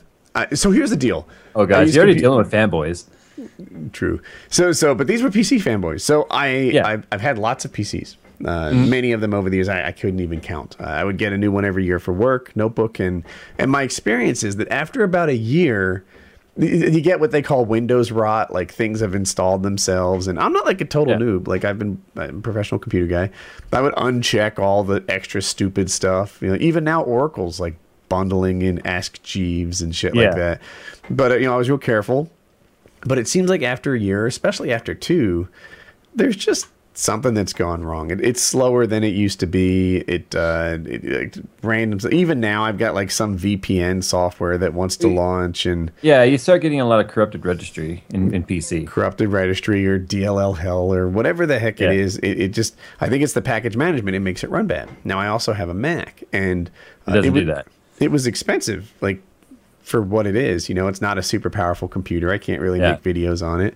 But it's good for like traveling or just kind of, you know, doing your browsing thing or even like some gaming, depending on what you play. So I do a lot of sysadmin from Linux, and the Mac has it built right in. It's got all these color schemes for the terminal or whatever, and I'm happy with it. And the battery lasts 10 hours. Even now that it's 2 years old, the battery still lasts 10 hours. If you use it for 5 hours, it charges in 30 minutes. If you use it for 10 hours, it charges in an hour. These things are amazing to me, like that ratio being so good. Yeah. And even 2 years later, like I've no desire to upgrade. It's as good as it was the day I got it. It hasn't slowed down. The battery hasn't broken. It's like, it's great. And some of the things I like about it, like it has built-in integration, so it's easy to like SMS. And I guess Android has that too. It's called AirDroid. Have you ever heard of AirDroid? Yeah. So it's a lot like, because iOS on the phone will also integrate iMessage onto Mac OS. Yeah, and that's amazing to me. Like it just sort of started working, and now I type every opportunity I get. I'm over 40. I'm not really one of those guys that are great with the thumb keyboard thing built into an iPhone, but I've been typing since I was a kid. So if I can, you know, if you guys see me writing like full sentences in my replies, I guarantee you that was from the Mac. And I'm just really happy with it. But I got like extreme hate and karma hits and stuff like that. But the moment you mention Apple, that's what happens. Oh, that's what happens. Like it's the same thing in my world. And if I tell people, hey, you know, I got an iPhone. Like I have an iPhone. I also have the Galaxy. Like I said, I haven't used it yet. But I mean, I have my iPhone because I like simplicity on my phone. I live a technical life. I don't do anything hardly on my phone. The wife has MacBooks. She also has a desktop I built her, but she has her MacBook. And it's just the mere mention of it, mentioning Mac in the PC realm for me, you know, everyone just kind of like goes off the deep end. It's kind of the same thing if I mention console, the PC, you know, the PC Master Race folks that follow me, they go off the deep end and, you know, I'm on subbing, blah, blah, blah, you know, stupid shit. There's no winning those arguments. I had two Samsung phones, and people give me a hard time because I get the name wrong, but getting names wrong is my thing. Mm. It's like the S3 and S4. What were they? Yeah, the Galaxy. Yeah, I had two of those, and they were great for vlogs, by the way, because you could switch the camera mid-roll, and they were high quality. You could do the picture-in-picture, and yeah, it's a good camera, but or it's a good phone, but the challenge was it crashed. The specific symptom I had is when I left the map to go anywhere else, Google Maps would crash. And this is an Android, right? Google stuff should work on an Android, but yeah, so anytime I wanted to like change the song or something, I'd have to re-enter the address I was going to while driving. It was a wreck. Well, I got news for you. The iOS or iPhone is the same way now. I mean, ever since, you know, like Steve Jobs died, everyone was like, oh, the quality is going to go to shit. And it has been. Like, iOS has crashed on me more since owning this iPhone 6 than any of my other iPhones in the past, period. Really? Mine's never crashed. Yeah, this one here will give me, like, it's called a springboard crash, where it just all of a sudden the Apple logo appears and you're back to the icon screen, you know, the home screen.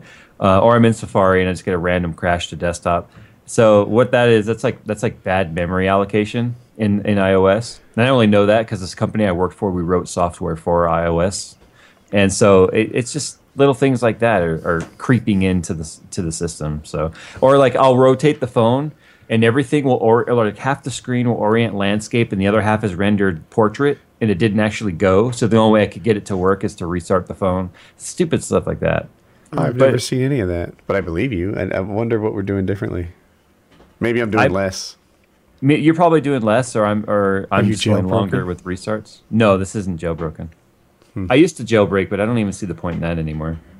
I just don't do anything on my phone because when I'm out, like other than just kind of doing the normal, like checking up on the social media stuff, I don't do anything on my phone. Yeah, I don't do much either. I use the Reddit app. I use the browser. Kyle's like, fuck it, I'm out. SMS. Yeah. Kyle's sick. I'm trying to keep up. Yeah. But yeah, I'm not a power user, but it's just where I tether sometimes. That helps. Mm-hmm. But I don't know. It just works. I still need a PC because I play games and, you know, I use it to render my videos because it's powerful. But, you know, I don't know. The Apple world is nice, too. Well, my wife and I are shopping for a new laptop for her right now. And we went down to the store and we looked around and we kind of walked away and didn't make a purchase because we're torn right now. Like, do we get her a PC or do we get her a MacBook? Because she has a 2009 MacBook Pro, like a 13-inch. Mm-hmm. Great. It's and how many PCs do you know that can run 6 years on a laptop form factor and just keep going strong? Yeah. You know, and really, her computer's just starting to become a bit slow for a lot of what she wants to do because the tech has changed so much in 6 years, mm-hmm. even for Mac. But damn, the cost though, man, $1,299 starting for a decent 13-inch Pro. It's just so expensive. I just got my daughter a computer, and I don't know what's expensive because I got her a Yogi or a Yoga, mm-hmm. 2 years ago, actually a year and a half ago. And it's done already. The keyboard stopped working, and to the point where she had to like press super hard. The mouse gave up a long time ago. She had to have an external mouse, and now it's overheating and it won't boot consistently, which is a big deal because she uses it in school. And you know, if it doesn't boot when she needs it in class, then that's an issue. And that's the way like PCs have always been for me on laptops. Yeah, just the hardware is cheap. Exactly. So I got her a MacBook Air this time, the one that just came out, and. Mm-hmm. I hope it lasts for her like it has for me. Like what grade is she in? Sophomore.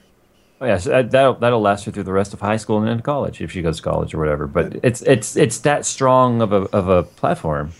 I don't do fanboys. I don't subscribe to the fanboy ideology. I don't pick a side. I'm a fan of tech. So when people like draw lines in the sand and then they all want to line up and just turn it into fanboy wars, I don't do that. I hate that with a passion. Yeah. Some guy on Reddit hurt my feelings. I'm just saying. And that guy is an asshole, and I'll say it. Yeah, he can really unsub. He can unsub you and leave Minecraft and all that shit. Yeah, screw that guy. It's very brave. I was just like they were saying that the new MacBook, not the MacBook Air, but the new MacBook. You can see it's only like the amount of computer would almost fit into a phone. And people are talking about how awful it is. And I'm like, logic board on it it's only like a quarter of the size of the case. The rest is battery. Yeah. And everyone's talking about how terrible that is on Reddit. And I just chimed in. I'm like, I've got something similar with my MacBook Air. And I kind of just web browse, email, sysadmin. And that's where it started, right? Goof off, right? Like I'll watch videos on it too. And they were just like, oh, that's terrible. I could do that on my Chromebook for $150. And it was like, I don't know. In the PC world, it's going to last 2 years. I've always had these issues. And they accuse me of spreading fear, uncertainty, and doubt and crap like that. And I was like, I'm just happy with the thing I bought. And that's all. Yeah, you weren't putting down PC. You were just praising what you have and saying it works for you. Yeah, that's the thing, though. You get your fanboys. And the fanboy mentality is, you use and like something different than me, therefore you're putting me down. That's how fanboys operate, and I hate that so much. I can't even put into fucking words how I feel when I watch fanboy arguments, and it's just I guess because I don't understand it, it enrages me when I see people take these arguments to just such stupid extremes where both people look retarded. But when it's between consoles, I thoroughly enjoy it. Like watching console fanboys battle each other is my favorite online war. Well, imagine from my perspective, you've got Sony and Microsoft fanboys going back and forth at it, and then of course everyone's like, oh well, PC Master Race, we're up here, blah blah blah. Right. So I've done some videos in the past where I ran over my Xbox 360 with my truck. Because truck, by the way, it's a Durango. It's an SUV. We'll accept that. So I ran it over with that. I was turning the tire on it. I did burnouts on it and everything. This was a video I did. Boogie actually, we did a very similar video. We were like, let's start a protest against Microsoft. This was back when they the rumor of like always on DRM and stuff with the Xbox One. So that was kind of our protest of it. So of course all the PC Master Race folks were like, yeah, but they didn't realize it was already a red ringed Xbox that I had laying around. So of course I wasn't wasting perfectly good stuff. They thought I was. They thought I was crushing a perfectly good Xbox. So later on I did a video in the living room, and in the background you could see my new Xbox Elite that was back there, And I took so much shit. People were like, "Oh my god, you have a PC! You're a traitor to the PC Master Race!" And I thought they were joking. And so many people legitimately, there was fallout for the fact that I own a console. And I'm like, "What is this shit? What is this shit? I don't understand this." Those people are silly, and I'll say it right here: silly. Wow. Yep. But are you sure you want to stick with that word? It's pretty bold. Yeah. So, you might want to tone that down a spot, Woody. I don't know. That's some. You want that to hit the airwaves? I thought you was going to say, you know, cotton-headed Nicky Muffins. Oh God. Jesus. Yeah. So I mean, it kind of sucks, you know, having a channel that's based purely around, you know, a particular genre of a niche. You know, it's so drilled down into this niche, but whatever. I mean, there's several 100,000 people that enjoy it, and I'm okay with that. So I figure there's more out there somewhere. We just got to find them. I just blew my nose. So much came up. I didn't know there was that much snot inside my head. I'm always impressed. There's always. It sounds like there's still more. Oh, I know, right? Like by the time I walked down here, I had recharged. Totally recharged. It's impressive. That we call that efficiency, Kyle. Yeah, I don't know what I'm using to. Your body's banging on all cylinders to make that much mucus. So I really do feel fucking god awful. I really do blame a fan. Chiz is sick as well. I don't know if he's as sick as I am, but I feel like shit, and I definitely blame one of the fans because I was not Purelling my hands after I shook each and every one of your hands. I think I like ate a hamburger. Like I shook like 50 strangers' hands and then like ate a cheeseburger out back behind a paintball field. Like that was just stupid. So I just Googled this to learn. Your body is a mucus-making machine. You typically churn out 1 to 1.5 liters of mucus a day, and it trickles down your throat, and you don't notice it. And when you're not sick. Yeah, a liter a day? 1 to 1.5 liters a day. Most of that trickles down your throat and you don't notice it. This is according to WebMD. My daughter's getting ready to teeth. I'm sure she's doing that in an hour right now. So it's not the cow's producing more mucus. It's that it changed character and it gets thicker. And when it has mass, you feel it. And when you feel it, you want to hawk. Yeah. There's been some character development in your mucus glands recently. Yes. And they're becoming salty. There was actually a plot twist, is what it was. Yeah.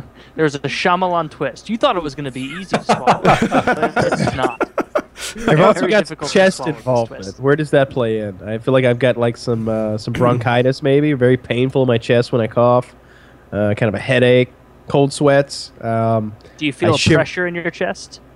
No, but lots of nasal pressure, sinus pressure, like my head, my ears. You feel something like here, in your temples almost, and in the front. Yeah, that could be temples in there. Oh, it's the AIDS again. Everything on WebMD links to cancer. That's the thing. It sounds like WebMD too. WebMD cast. Yeah, Woody, diagnose Kyle. Kyle, keep saying your symptoms. I want Woody to diagnose you with WebMD. All right, let's do this. Well, let's say I got it feels like a head cold, like sore throat, nasal pressure, sinus pressure. I don't know how to describe this, but it's hard to hear because it feels like the passages in my ears are swollen. Really painful cough. Would you describe your throat pain as sore or more of a sharp pain? Sore, but it's in the upper nasal area of my throat, like not down here. It's less like strep throat and more like a nasal thing. Like it's like the back part of your nose. Yeah, it's like the back of your nose, that part of your throat. Like your head. Oh, this isn't good. You have 404 error. Oh shit! Oh no. Yeah, you'll slowly get worse and worse. Can I get some tech support? Kyle, I'm sorry that there is no recovery from Food Wars. Is the admin awake? It says here you have network connectivity issues. Well, maybe I can make an IT appointment tomorrow and get something prescribed. I don't know. I do have your diagnosis here if you're interested. Yeah, let's hear it. You have sinusitis. It's an inflammation swelling of tissues lining the sinuses. Normally they're filled with air, but in your case, they become blocked with fluid, germs, bacteria, viruses, and fungi, and they can grow and cause an infection. Yep, you're a fungi. Conditions that cause this can be a cold, allergic rhinitis, swelling of the lining of the nose, nasal polyps, or a deviated septum. Does it say that Diet Dr. Pepper is good for this in mass quantities? I think I took a wrong turn somewhere because I came up with testicular cancer. Oh, God. Why not both? Could be both. The sudden onset of cold-like symptoms such as runny nose, facial pain, etc. If it doesn't go away in 10 days, it will last for 4 weeks. If it's not away in 10 days, then I'm going to go cut Duct Tape Man. If it's not away in 4 weeks, it will take 4 to 8 weeks. That's just bullshit. You're just making these numbers up. Like, no, if it's not gone in 6 days, I'll go to the doctor, and then it'll last like 6 days. Subacute sinusitis. Chronic sinusitis could last 8 weeks or longer, and recurrent sinusitis will be several attacks in a year. Several attacks? Mm-hmm. That's true. From what you're saying, Kyle. No, look, this is. I'm not even fucking with you right now. I had sinusitis once, and it lasted 2 years. I'm not even kidding. Oh, 2 years. Kyle, you're so fucked. Well, I'm gonna go to the doctor, and I'm gonna get a shot in my ass, and I'll be fine next week. You're gonna say sayonara to sinusitis. There you go. Oh, that was a Woody level. Love the oh, turn your bad joke into a dig at me. We call those dad jooks, right? Yeah, well, and they're all the rage right now. I've been told I'm the definition of a dad joke in a lot of my videos. I'm like, good, that's kind of what I'm going for here. My daughter thinks that she's hip to the dad joke. She makes dad jokes all the time and laughs at them. When is she going to come play Civilization? You calling her out? Yes, I'm calling her out. Absolutely. I've got her number. There's no way. Like there was a time when like Chiz advanced past me in his Civ strength, and I had to really go back to the drawing board. I had to learn like not one but two new techniques for like my gameplay. I've got it down now. I feel like I'm a true Civ professional. Well over 500 hours of playtime. I think I got it. I can handle her. I think you can because she hasn't been playing lately, and yeah, I do remember like when we were going for a delegate victory that first time. Yeah. She knew all about it, and we didn't. Like, Chiz did, no. But you and I didn't. So, and she had 500 hours. I've learned so much about... That's all Chiz tries to do to you. When you play against Chiz, he tries to get a delegate victory. He tries to get all the other people to pick on you, and it's not fun at all to play against Chiz, but I've put an end to that lately. How do you combat the delegate victory? I just get more delegates. I build a couple of great wonders to get more votes. I discover all the civilizations. I think that gives me a vote, and it like starts the first World Congress or something like that. Mm-hmm. There's a bunch. You just got to be proactive. You have to be the one. It's really hard to like beat religion or beat science if you don't just like do it better than them. That seems like it, instead of trying to beat them. You get all the city-states and other civilizations in the game to vote in a world congress, and you basically end up voting yourself in as the world leader. It's a lot easier to do when there aren't very many players in the game, and we play a lot of like three-person free-for-alls and stuff, so it's easier to get all the votes in your favor than it would be if there were like five human beings who would never, of course, vote for him as world leader. But since it's just me, him, and a couple of AI opponents, he can usually get them to vote for him, and... My issue with Civ is I rarely have 16 hours in a row with nothing to do. Like, you can play COD if you've got 40 minutes. Like, if you've got even 15 minutes, you can sort of jump in, play a game or two, and call it good. With Civ, you need to, like, set aside 14 or 16 hours. It's not that long. Come on, it's not that long. It's 8 to 16 hours. 8 hours is plenty. 8 hours is plenty. Most people can't just set aside 8 hours, though. you can't just be like, oh, I got nothing from 8 to 4 today. Yeah, that was the thing. Like it was 8 p.m., and I'm like, well, it's early enough. I'll play with those guys. We finished at, like, 5 a.m. Yeah, and we were victorious. At a cost. Crushed the enemy. Yeah, I just... God, that was a long game. Sometimes we'll break it up into like a couple of sessions. We'll play 4 or 5 hours one night and then save and play 4 or 5 hours the next night. I like it because it's long form and it's, you know, instead of like a COD game, which you really don't have a lot invested in at the end of it, it feels like you're building your own... Everybody's building their own little sandcastle over there, and it takes hours and hours, and at the end, we judge and see who built the better sandcastle, and I like that. I would rather just set aside 20 minutes and watch Crunchyroll. Oh. You'll want to set aside... Well, I can't argue with that!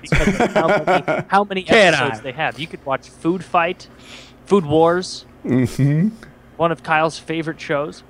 Haven't caught it yet. So much. Okay. Just being honest. I haven't quite seen that one yet. Well, I've heard good things. I mean, I've heard good things. Jay won the Food Wars. He's he won the Food Wars. A grizzled veteran, and he's a Food War Medal of Honor winner. It's kind of neat. Yeah, that was great. I did not know that about you. That's amazing. When you said that, I was like, whoa, all right. I have many awards I never knew about.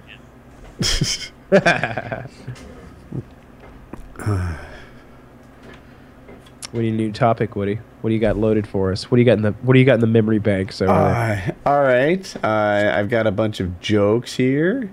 All of them. Oh, it's a would you rather question. The would you rather that you've been saving for PKA.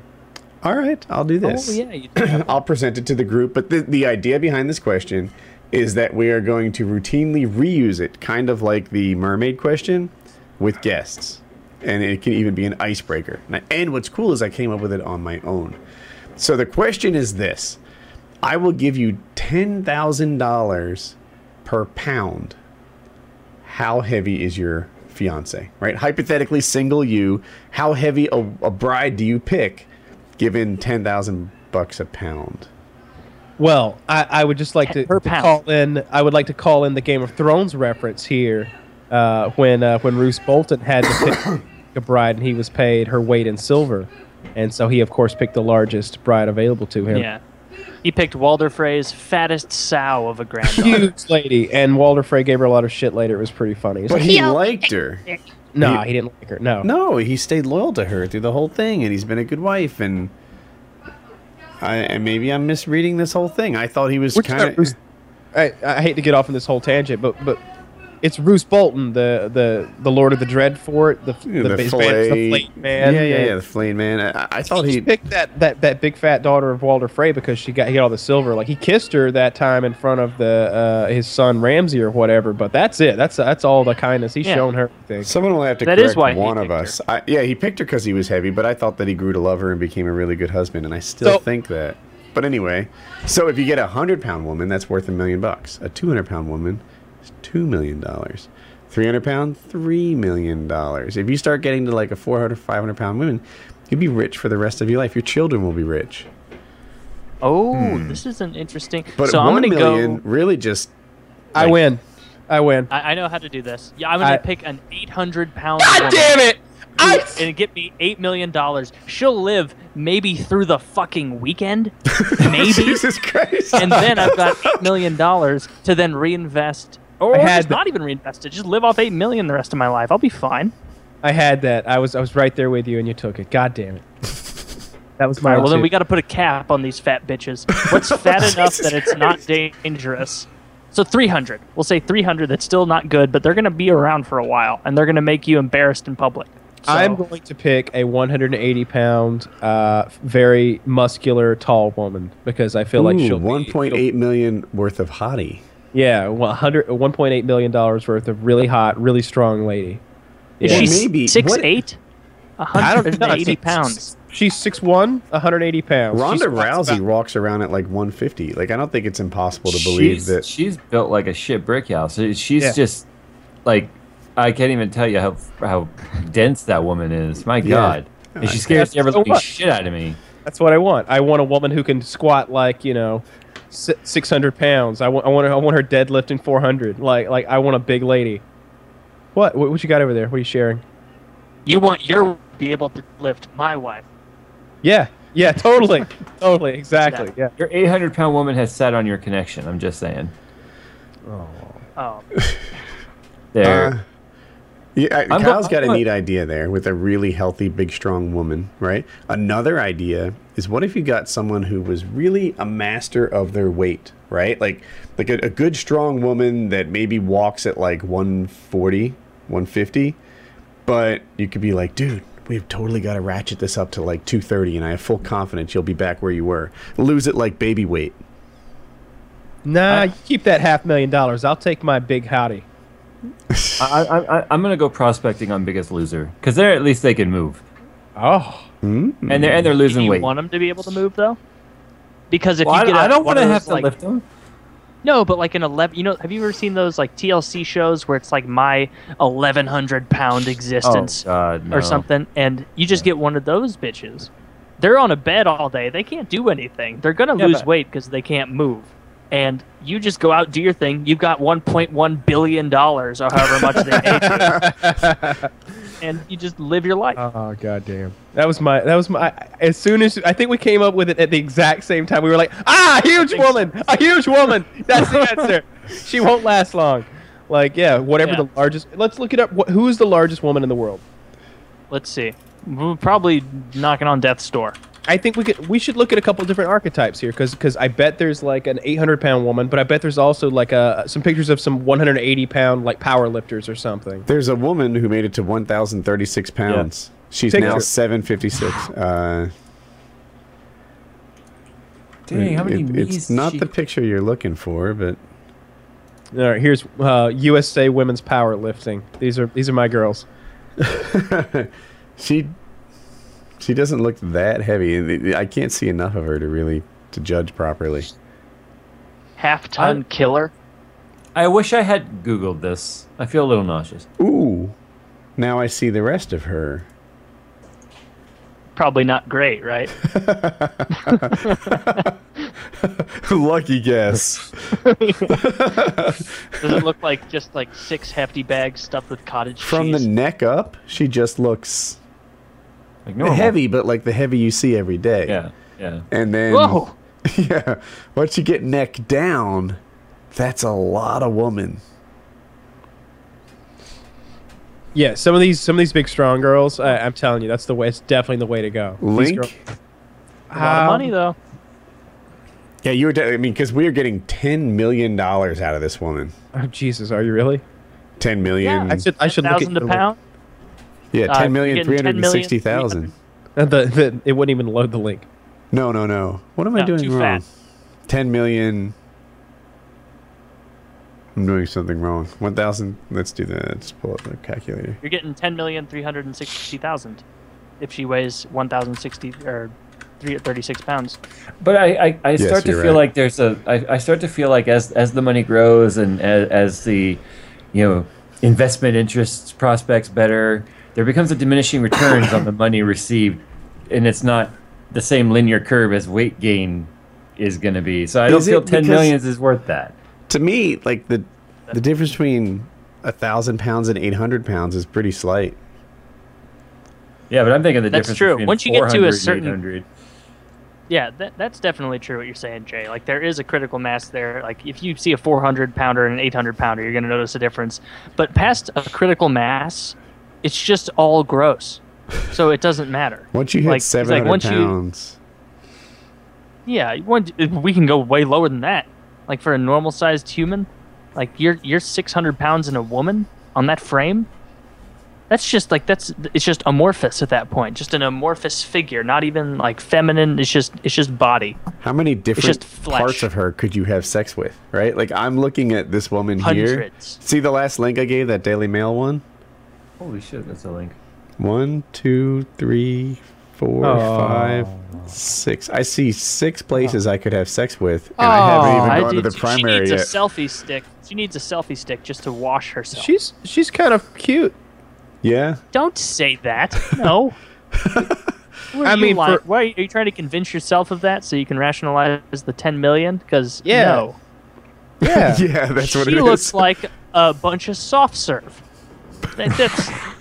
No, first of all, she looks like some sort of a Batman villain that you hit with a heat ray. Second of all, she's not that bad looking. She's kind of cute. Is that a bug on her face, or is it like a teardrop tattoo? I saw what am I seeing more than there? One picture. I think it's a birthmark of some sort. Cool. It doesn't look too bad though. It does. She doesn't look good. No, she weighs click on enough the other that picture, like a Ford F-150 wouldn't be big enough to carry her. Well, I'm looking at the USA women's powerlifting team, and I'd rather fuck these bitches. Right. Oh, I thought we were still looking at that other one. I feel disturbed. I don't know. I'm just picking. I haven't been able to narrow down like a 180-pound powerlifting woman. Maybe that doesn't. The payload on an F-150 is 3,300 pounds. She could totally fit in a full-size pickup truck. In the back. Almost three of her. Lawyered. How much of that can you put in the cab, though? That's what matters. You could cram 2/3 of her left thigh into a cab. You guys are harsh. Well, I think I would go. I think I would try to find the biggest, most muscular woman I could and go that way because I would still be attracted to that person. I feel like. Did you give it? Oh, you did. Is it safe to click on? Yeah. I don't think there's any nudity anywhere in this. It's just a big Google result thing. Like I just Googled like USA Women Powerlifting Team, and I was like scrolling. Yeah, like this girl clearly has a desirable body. I'm not sure she weighs enough though. Yeah, that was my thing. No, if you look in like the top right link, there's this lady wearing a wife beater whose arms are bigger than mine, and she, those are man arms. Like top left. I take issue with a woman half my size who can deadlift more than I weigh. Right? I can overlook it if I'm getting $10,000 a pound. Kyle, is this what you're looking for? I think I found your sweetheart. Is that safe to click on? Yeah. Oh yeah. God! Oh, no! I don't. She's a power lifter. Look at that! It looks like she spotted a McDouble in the distance. I think she's there to be lifted. I think that's what she's doing there. Oh, that's just cruel. It's just terrible. Oh! Look at all that power. That devolved quickly. I think I found your sweetheart. Oh, poor Taylor, we're losing your thing there. But I think he's funnier this way. Man, I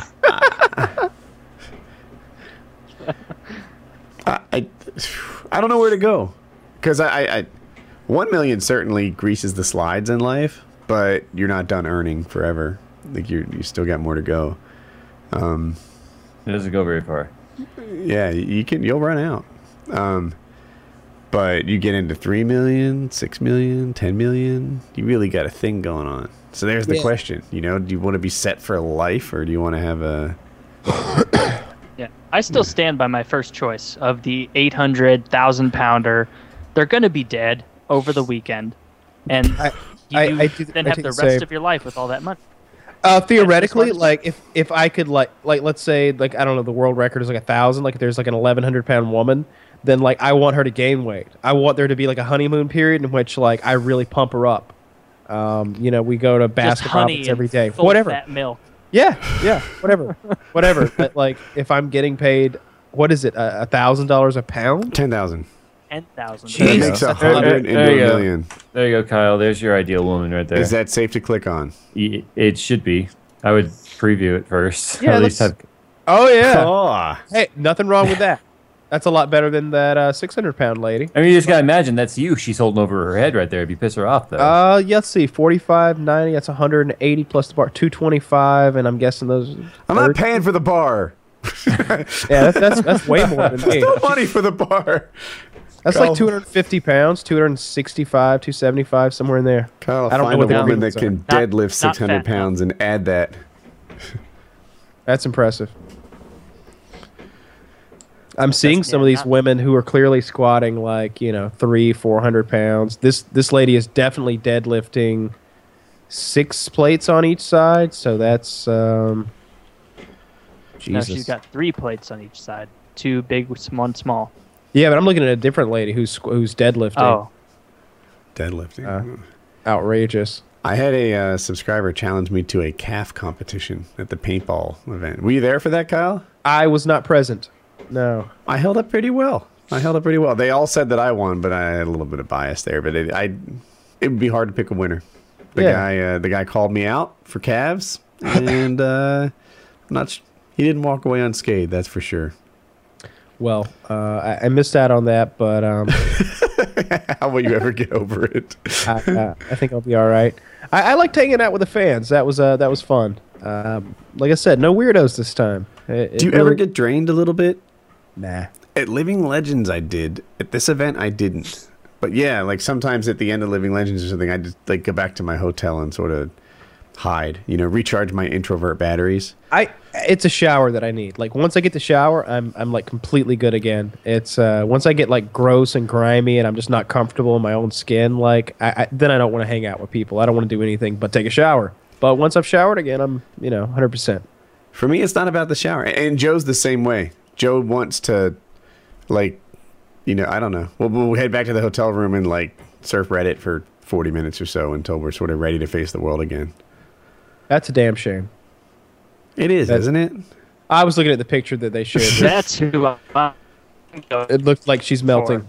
We, ooh. Look at that. Look at that big bag of money. Which one? Which bag? Wow. The most recent link. Look at, there's like six. There's a lot of bags there. Yeah, she how is she even staying on the couch? That's a lot of core strength. It seems like she should be. That's like a perspective, though. Who knows what's going on in the back end there? Where'd your girlfriend do? Ah, she ran away. She did not run anywhere. It looks like she is 2/3 of the way through melting. She's clearly happy, though. She's oozing down the hall. She does have this look about her, like, you know, yeah, there's some people are into this. She's accomplished. Stroke. Someone just said, Taco Bell! And she was like, ah! I do wonder what she's doing to keep herself on the couch. Like, there's a lot of weight forward of that couch. Oh, hey, you guys know the video that you played earlier today? Did you guys talk of the ESPN chick that went off on the... Did you guys... Did you guys mention the repercussions that are coming of that already? A week of suspension. Yeah, right? She's already been suspended, but you know that that's going to escalate. Maybe. She is pretty and blonde. She is a pretty woman, so yeah, probably not. Yeah. So well, Brian Williams is a handsome man. He told those Iraq war lies. He said he got shot down in his helicopter. They got him for 6 months. Yeah. Which is to say, at last... someone being punished for Iraq war lies. I mean, nobody likes the parking. Joke. Nobody likes the people at the tow yard anyway. That lady probably was a bit of a bitch. She was definitely talking down to her in a way that I think a lot of people won't enjoy listening to. Like, she's making fun of her teeth and her education and stuff like that. But whatever, I didn't care. But I mean, you interact with people who are. Without sounding like a douche. Below me? Unavoidable. Are you talking about my lessers? I was going to say below your station in life, like where you are right now, right? There's someone there ringing up your candy bar at the gas station Quickie Mart every day. There's someone there, you know, the waiter or whatever, like who just, you know, not rocking life like you are. And no one treats them like that. It's not an everyday reaction to running across someone who you can bully. No, of course. There's no defense for how she acted. She was a complete bitch. Like, there's... In no world is that okay. But why... That's just bitchy. It's not okay, but should we really punish it? Should she... Why is she getting punished at work for, like, some shit she said at the tow yard? The video was heavily edited, too. I would like to hear the provocation, right? She didn't just come up and start making fun of some woman's teeth or, you know, or what, like, her education or how she needed to lose a few pounds or whatever. The back and forth was completely cut out, and they made it one-sided. She edited it. That's what I was going to say, is we don't know what led up to that. I mean, I'm really curious. She just needs to keep reporting the news on ESPN and looking hot, and she can be racist at the DMV if she wants to. She can be talking about Heil Hitler for all I care. Like, they're two separate things. That's my only thought. I don't care what she says to the tow lady, because... every now and then, I'm going to want to say some nasty shit to a tow lady, and nobody should be looking down on me for it. It shouldn't affect my job. Like, in my opinion, it shouldn't matter. The thing that hot blondes are able to get away with in terms of crimes and, you know, bad society behavior is sex with teenage boys. Not recently. Did you see the one where... So it was a mom, and I guess she was, like, having some kind of a sex party with, like, her daughter's friends. Oh, and, naked Twister. Yeah, that was part of it. It was a hot tub, naked twister, alcohol. Best mom ever. Yeah. Like, who rats these people out? That's what. Who are the cock blockers in the school system that are shutting down these like 28-year-old women boys who are willing to bang you? It's all the jealous guys who aren't getting fucked by the hot teacher. Their boys are telling them, they're bragging about it because that's what you do if you're fucking like a hot 29-year-old and you're 15. I went to school with a guy who was banging. I went to school with a guy. We were like 16. He was 15. We were 15, and he was banging some like 19, 20-year-old like baseball camp like person, and nobody told on him. Oh, baseball camp person. So he was gay. No, it was a girl. It was a girl. Oh, sure. All right. Yeah. The girl at the baseball camp. I didn't see her. I didn't lay eyes on her. And we just all knew that it was happening, and nobody was going to tell anybody anything because that's stupid. You got to be a moron to talk about that. All those notoriously hot softball chicks. Oh yeah. See, well, they would be good for making money at £10,000. So there's that. What was I going to say? Oh, there was a girl at my high school who I'm like 99% sure was having sex with her teacher.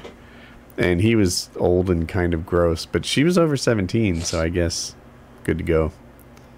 At my school, I don't know of any particular like students and teachers, but there was a student and security guard incident that happened, apparently, in one of the female restrooms. So I guess it almost seems like more normal, like not normal, but common than it really is made out to be. Maybe. I don't know. Yeah, it could be. Especially when you start getting into that 17-year-old range. When I was a kid, we could legitimately believe that our parents were better behaved. Like I guess maybe I'm being foolish because my parents were in like the 70s. There's plenty of bad behavior by then, right? But I guess my parents' were in the 50s, and 50s, like, people legitimately didn't have premarital sex and stuff like that in the 50s, right? Well, I don't know, like today, maybe, but that certainly existed. I agree. Yeah, they definitely did. They just kept it under wraps. And I bet it wasn't 100%, whereas today it threatens 100%, right? Like, it's almost there. That's true. I can get behind that. And then, shucks, it was late 60s when my parents were getting married. They explained some stuff. They must have been badly behaved, right? Like I still are. 60s, man. Yeah, right. That God bless them. So yeah, totally different thing. I've covered this ad nauseum, but yeah, it doesn't bother me in the slightest. Oh, I saw medical marijuana was legalized in Georgia today, but it was it's just like some it's like oil. I think it's like low THC oil. So that's a first step, I suppose. Maybe that will help with your illness. You should look into it. Oh God, whatever's wrong with me, I would. Yeah, I'm willing to look at any possible. I'd need a bunch of pot. And then I feel so bad. It has medical right in the name, medical marijuana. It cures anything. I was talking to my wife about it. Like for whatever reason, I often find myself pitching pot to Jackie, and like. One of the scenario was like, if I had cancer today, like obviously there are some people who act like marijuana is a cure-all for anything that ails you. And I think it's stupid, or they act like it's practically a health food, and I don't buy that. But if I had cancer, and I, you know, like it helps with nausea and my appetite issues, and it kills cancer cells. Is that true? Yep, U.S. government admitted so. Recently. Source. Okay. Find it, Kyle. But no, that is true. Yeah, it'll be like National Enquirer. See, Woody? TMZ, right there. What Tom Cruise discovered in his Scientology meeting. But yeah, if I was on chemo or something and I needed my appetite restored and my nausea solved, I'd be like, get me a dealer. I don't even know how to get pot right now, but. I don't know. I'd be on YouTube asking for sources. Just send me a DM on Twitter. You know, I'm just looking for some pot. You know, just an adult man. Nothing weird. You'd end up with Chris Hansen. All right. So what did Kyle find here? Share the screen. A group of federal researchers commissioned by the government to prove that cannabis has no accepted medical use may have unwittingly let information slip through the cracks, revealing how cannabis actually kills cancer cells. The research was conducted by a team of scientists who found that two of the most common cannabinoids in marijuana, tetrahydrocannabidiol and cannabidiol, fucking Facebook ad, weakened the ferocity of cancer cells and made them more susceptible to radiation treatment, said Mike Adams of Herbal Dispatch. Well, if Mike Adams of Herbal Dispatch isn't a reputable source, I don't know what is. Well, Herbal Dispatch sounds pretty legit. The study, which was published last year in the medical journal Molecular Cancer cancer therapies, details the dynamic reductions in which fatal variations of brain cancer with the specific cannabinoids were used in conjunction with radiation therapy. This is a tough one to read. Cannabinoids. We've shown it cannabinoids could play a role in treating one of the most aggressive cancers in adults. I think this is a boring read, but okay. So according to Mike Adams of Herbal Dispatch, someone who was commissioned by the government said that it does something. I have several links. Whether you want to go with the Metro or Russia Today, there's lots of links. Wait, Russian Today was one of your links? Russia Today's a news source, yeah. It certainly is. You don't think that's a trusted one? It's state sponsored. Yeah, it's good stuff. And if they're saying it, must be true. And then they go on to complain about the Schedule 1 status of pod or something like that. Well, shucks. I don't know how I can possibly dispute. Let's see. Let's go to Herbal Dispatch and learn more about them. Well, here. Go to cancer.gov. I got to find a source, apparently. Okay. Jesus. My goddamn mouse stopped working. So I can't even look anymore. This is just like a reprint of Herbal Dispatch, the source you gave us. I can't help that. Yeah.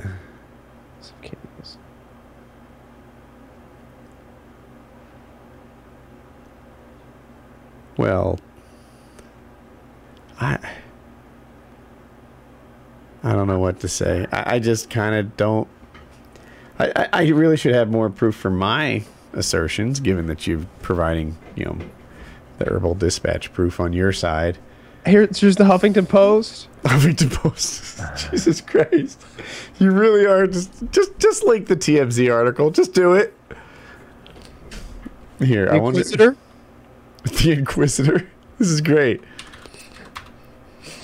TMZ would never give false information. Daily Mail. I can't spell marijuana. J-U-A-N-A. Marijuana. Well, here's a pretty good article. Here's the daily the UK thing. Ooh. Oh, the Daily UK. They're the Daily Mail. The Daily Mail. I love that it's the Daily Mail. Isn't that like the least reputable tabloid? I don't know. Yeah, I'm pretty sure Daily Mail is behind Huffington Post in terms of reliability. But whatever. Federal government unwittingly admits that cannabis kills cancer. There you go. But yeah, I would totally smoke pot-ified cancer. Just for the appetite, for the anti-nausea. It seems like a fix. It's what you do. Oh, for if you're going through the chemo? What the fuck is Taylor doing? What? I don't like that. Wait, that's a penis. That's totally a penis with a top hat and a cane. That's like Mr. Peanut, but it's Mr. Penis. I saw his testicle feet. He's really Wait, well that was his girlfriend! That's great. That's great. That's hilarious. She ran. She got the fuck out of there. She finally made an appearance on the show, and that was it. That's great. That's really funny. I thought for sure that was Taylor. Yeah. Well, technically, she showed us her penis. Yeah. I think that's the title of this PKA. Marcus' girlfriend shows us her penis. I'm going to sleep good tonight. I've taken so many different cold remedies. Like, Kitty's got this crazy... I don't even know what the ingredients are. Some of them are definitely not legal in the United States. It's like some powder you mix with, like, hot water, and I use the Keurig and put in, like, a spoonful of honey, and it really fucks me up. I feel so woozy right now. I think you talked about drunk. That on Painkiller Nearly. Like, yeah. It's... Is it a high? What do you got going on over there? It feels like I'm dizzy. Like it feels like my head is like on a. It feels like my head's not attached to my body. It feels like it's on a sled. So if I move this way, my head's gonna keep moving and slide over there, and then it's. I feel really fucked up and not a fun way at all. Just really nauseous, dizzy, and just kind of numb on the inside. The general that's a day to day. The general contractor, who, you know, like I said, the trust is gone, and I just don't love him, right? At the very end, right, I wrote him a check. He signed the waiver of lien, which means he can't put a lien against the house or anything. Like, it all ended, and he asked for a hug, and I gave it one. But that fucker's been sick for like a month. I think it might have been his last attack. Like, his last little... Hug that guy. He's like, what do you put it here? Give me a hug. Like as the goodbye or something. And I was like, oh. Like, no, thank you. I don't hug. Taylor, your girlfriend made a bit of an appearance on the show. I know. She's been saying something the past couple weeks about when I go to the bathroom, she wants to come and put a drawing of a dick that she does on the back of the chair. And I have it for you, and it's she already did. She got it out for us. Oh yeah, she made it to a dance. It danced back and forth. So you've seen him. You've seen fancy dick. Wait, this is fantasy dick, you say? Fancy. No, fancy dick. It's probably both. Yeah, fancy dick. Just judging by the size of it, it's kind of a fantasy dick. It is a very well dressed penis, though. It is. It's dressed very well. It's got a cane. Yeah, I said it's like Mr. Peanut, except it's Mr. Penis. Will we ever? I asked her why the nut sacks looked like they were in two separate sacks, and she said because he was strutting around. You know, he's got places to go, people to see. When's she gonna be on the show? Can that ever happen? Is that a thing that you can? I'll see. I'll see. I'll run it by her. It'd be fun to see Marka and the boss sharing a mic, doing the thing. It'd be a good time. Yeah. Yeah, we'll have to see. We're looking for... Oh, found it. Now I can click on the pot links that we're not talking about anymore. Why? Oh, did you get your new mouse? Yeah, my stupid mouse pad stopped working, so I haven't been able to click on anything for the last 40 minutes. Your mouse pad stopped working? Like the trackpad. Trackpad on the laptop. I follow. I'm like, how does a mouse pad break? Like, it moves or something. Yeah, I said it poorly. No, but yeah, maybe I'll run it by her. She does very good drawings of dicks and other things. Because he was mostly dicks. Mostly dicks. Yes. Yeah, a lot of dicks. The whole bedroom is just scattered. Dick drawings all over the place. It's like Superbad all over again. It's pretty funny. Yeah. I like that. I like that it's on like a little stick, so you can make it dance and stuff. Yeah, it's on the straw. Very creative. It was good. I like the whole implication. Like, she just seems like she'd be fun. Mm-hmm. Yeah, she is fun. Yeah. Lucked out. Well, yeah, I'll run it by her. Do you want to call it a wild card? I think so. I'm going to pass out. I just want to say thank you very much, Jay, for coming on the show. You were a badass guest. I appreciate it. Congratulations big time on your weight loss success and truly taking on a whole new lifestyle and becoming a different person. Yeah, so not many people do that, and you definitely have. So congrats! I can't wait till the end of the summer. That's where we're gonna hit our goal. So awesome! Exciting. Keep it up, man. Super cool. Yeah, super cool. Well, I tell you where you can find more of that progress. Follow on Twitter if you guys are watching at Jay's2cents with a Z. I do a lot of like hashtag Go Team Jay up there. I actually got that to trend once. That was kind of funny. Nice. Considering I only have about 40-something thousand followers, to get something to trend with that kind of followership was like wow. But someday I will be as fit as Mr. Fancy Penis over there. Nice. Yeah. Taylor, get her to draw one that represents each of us. That would be great. Oh. I'll run that. Okay. Yeah. Wow. I can't wait to see myself in penis form. Yeah, I want to be in penis form. That's great. Please make sure that my head is like the ridge line on my circumcised penis is perfectly flat. Yeah. I love this. She has to work the hairline in there somewhere. All right. Well, PKA 226. Thank you so much, Jay. Hey, thanks for having me. It was fun. Had a good time. Crunchyroll. Check them out. .com/PKA. Make it happen.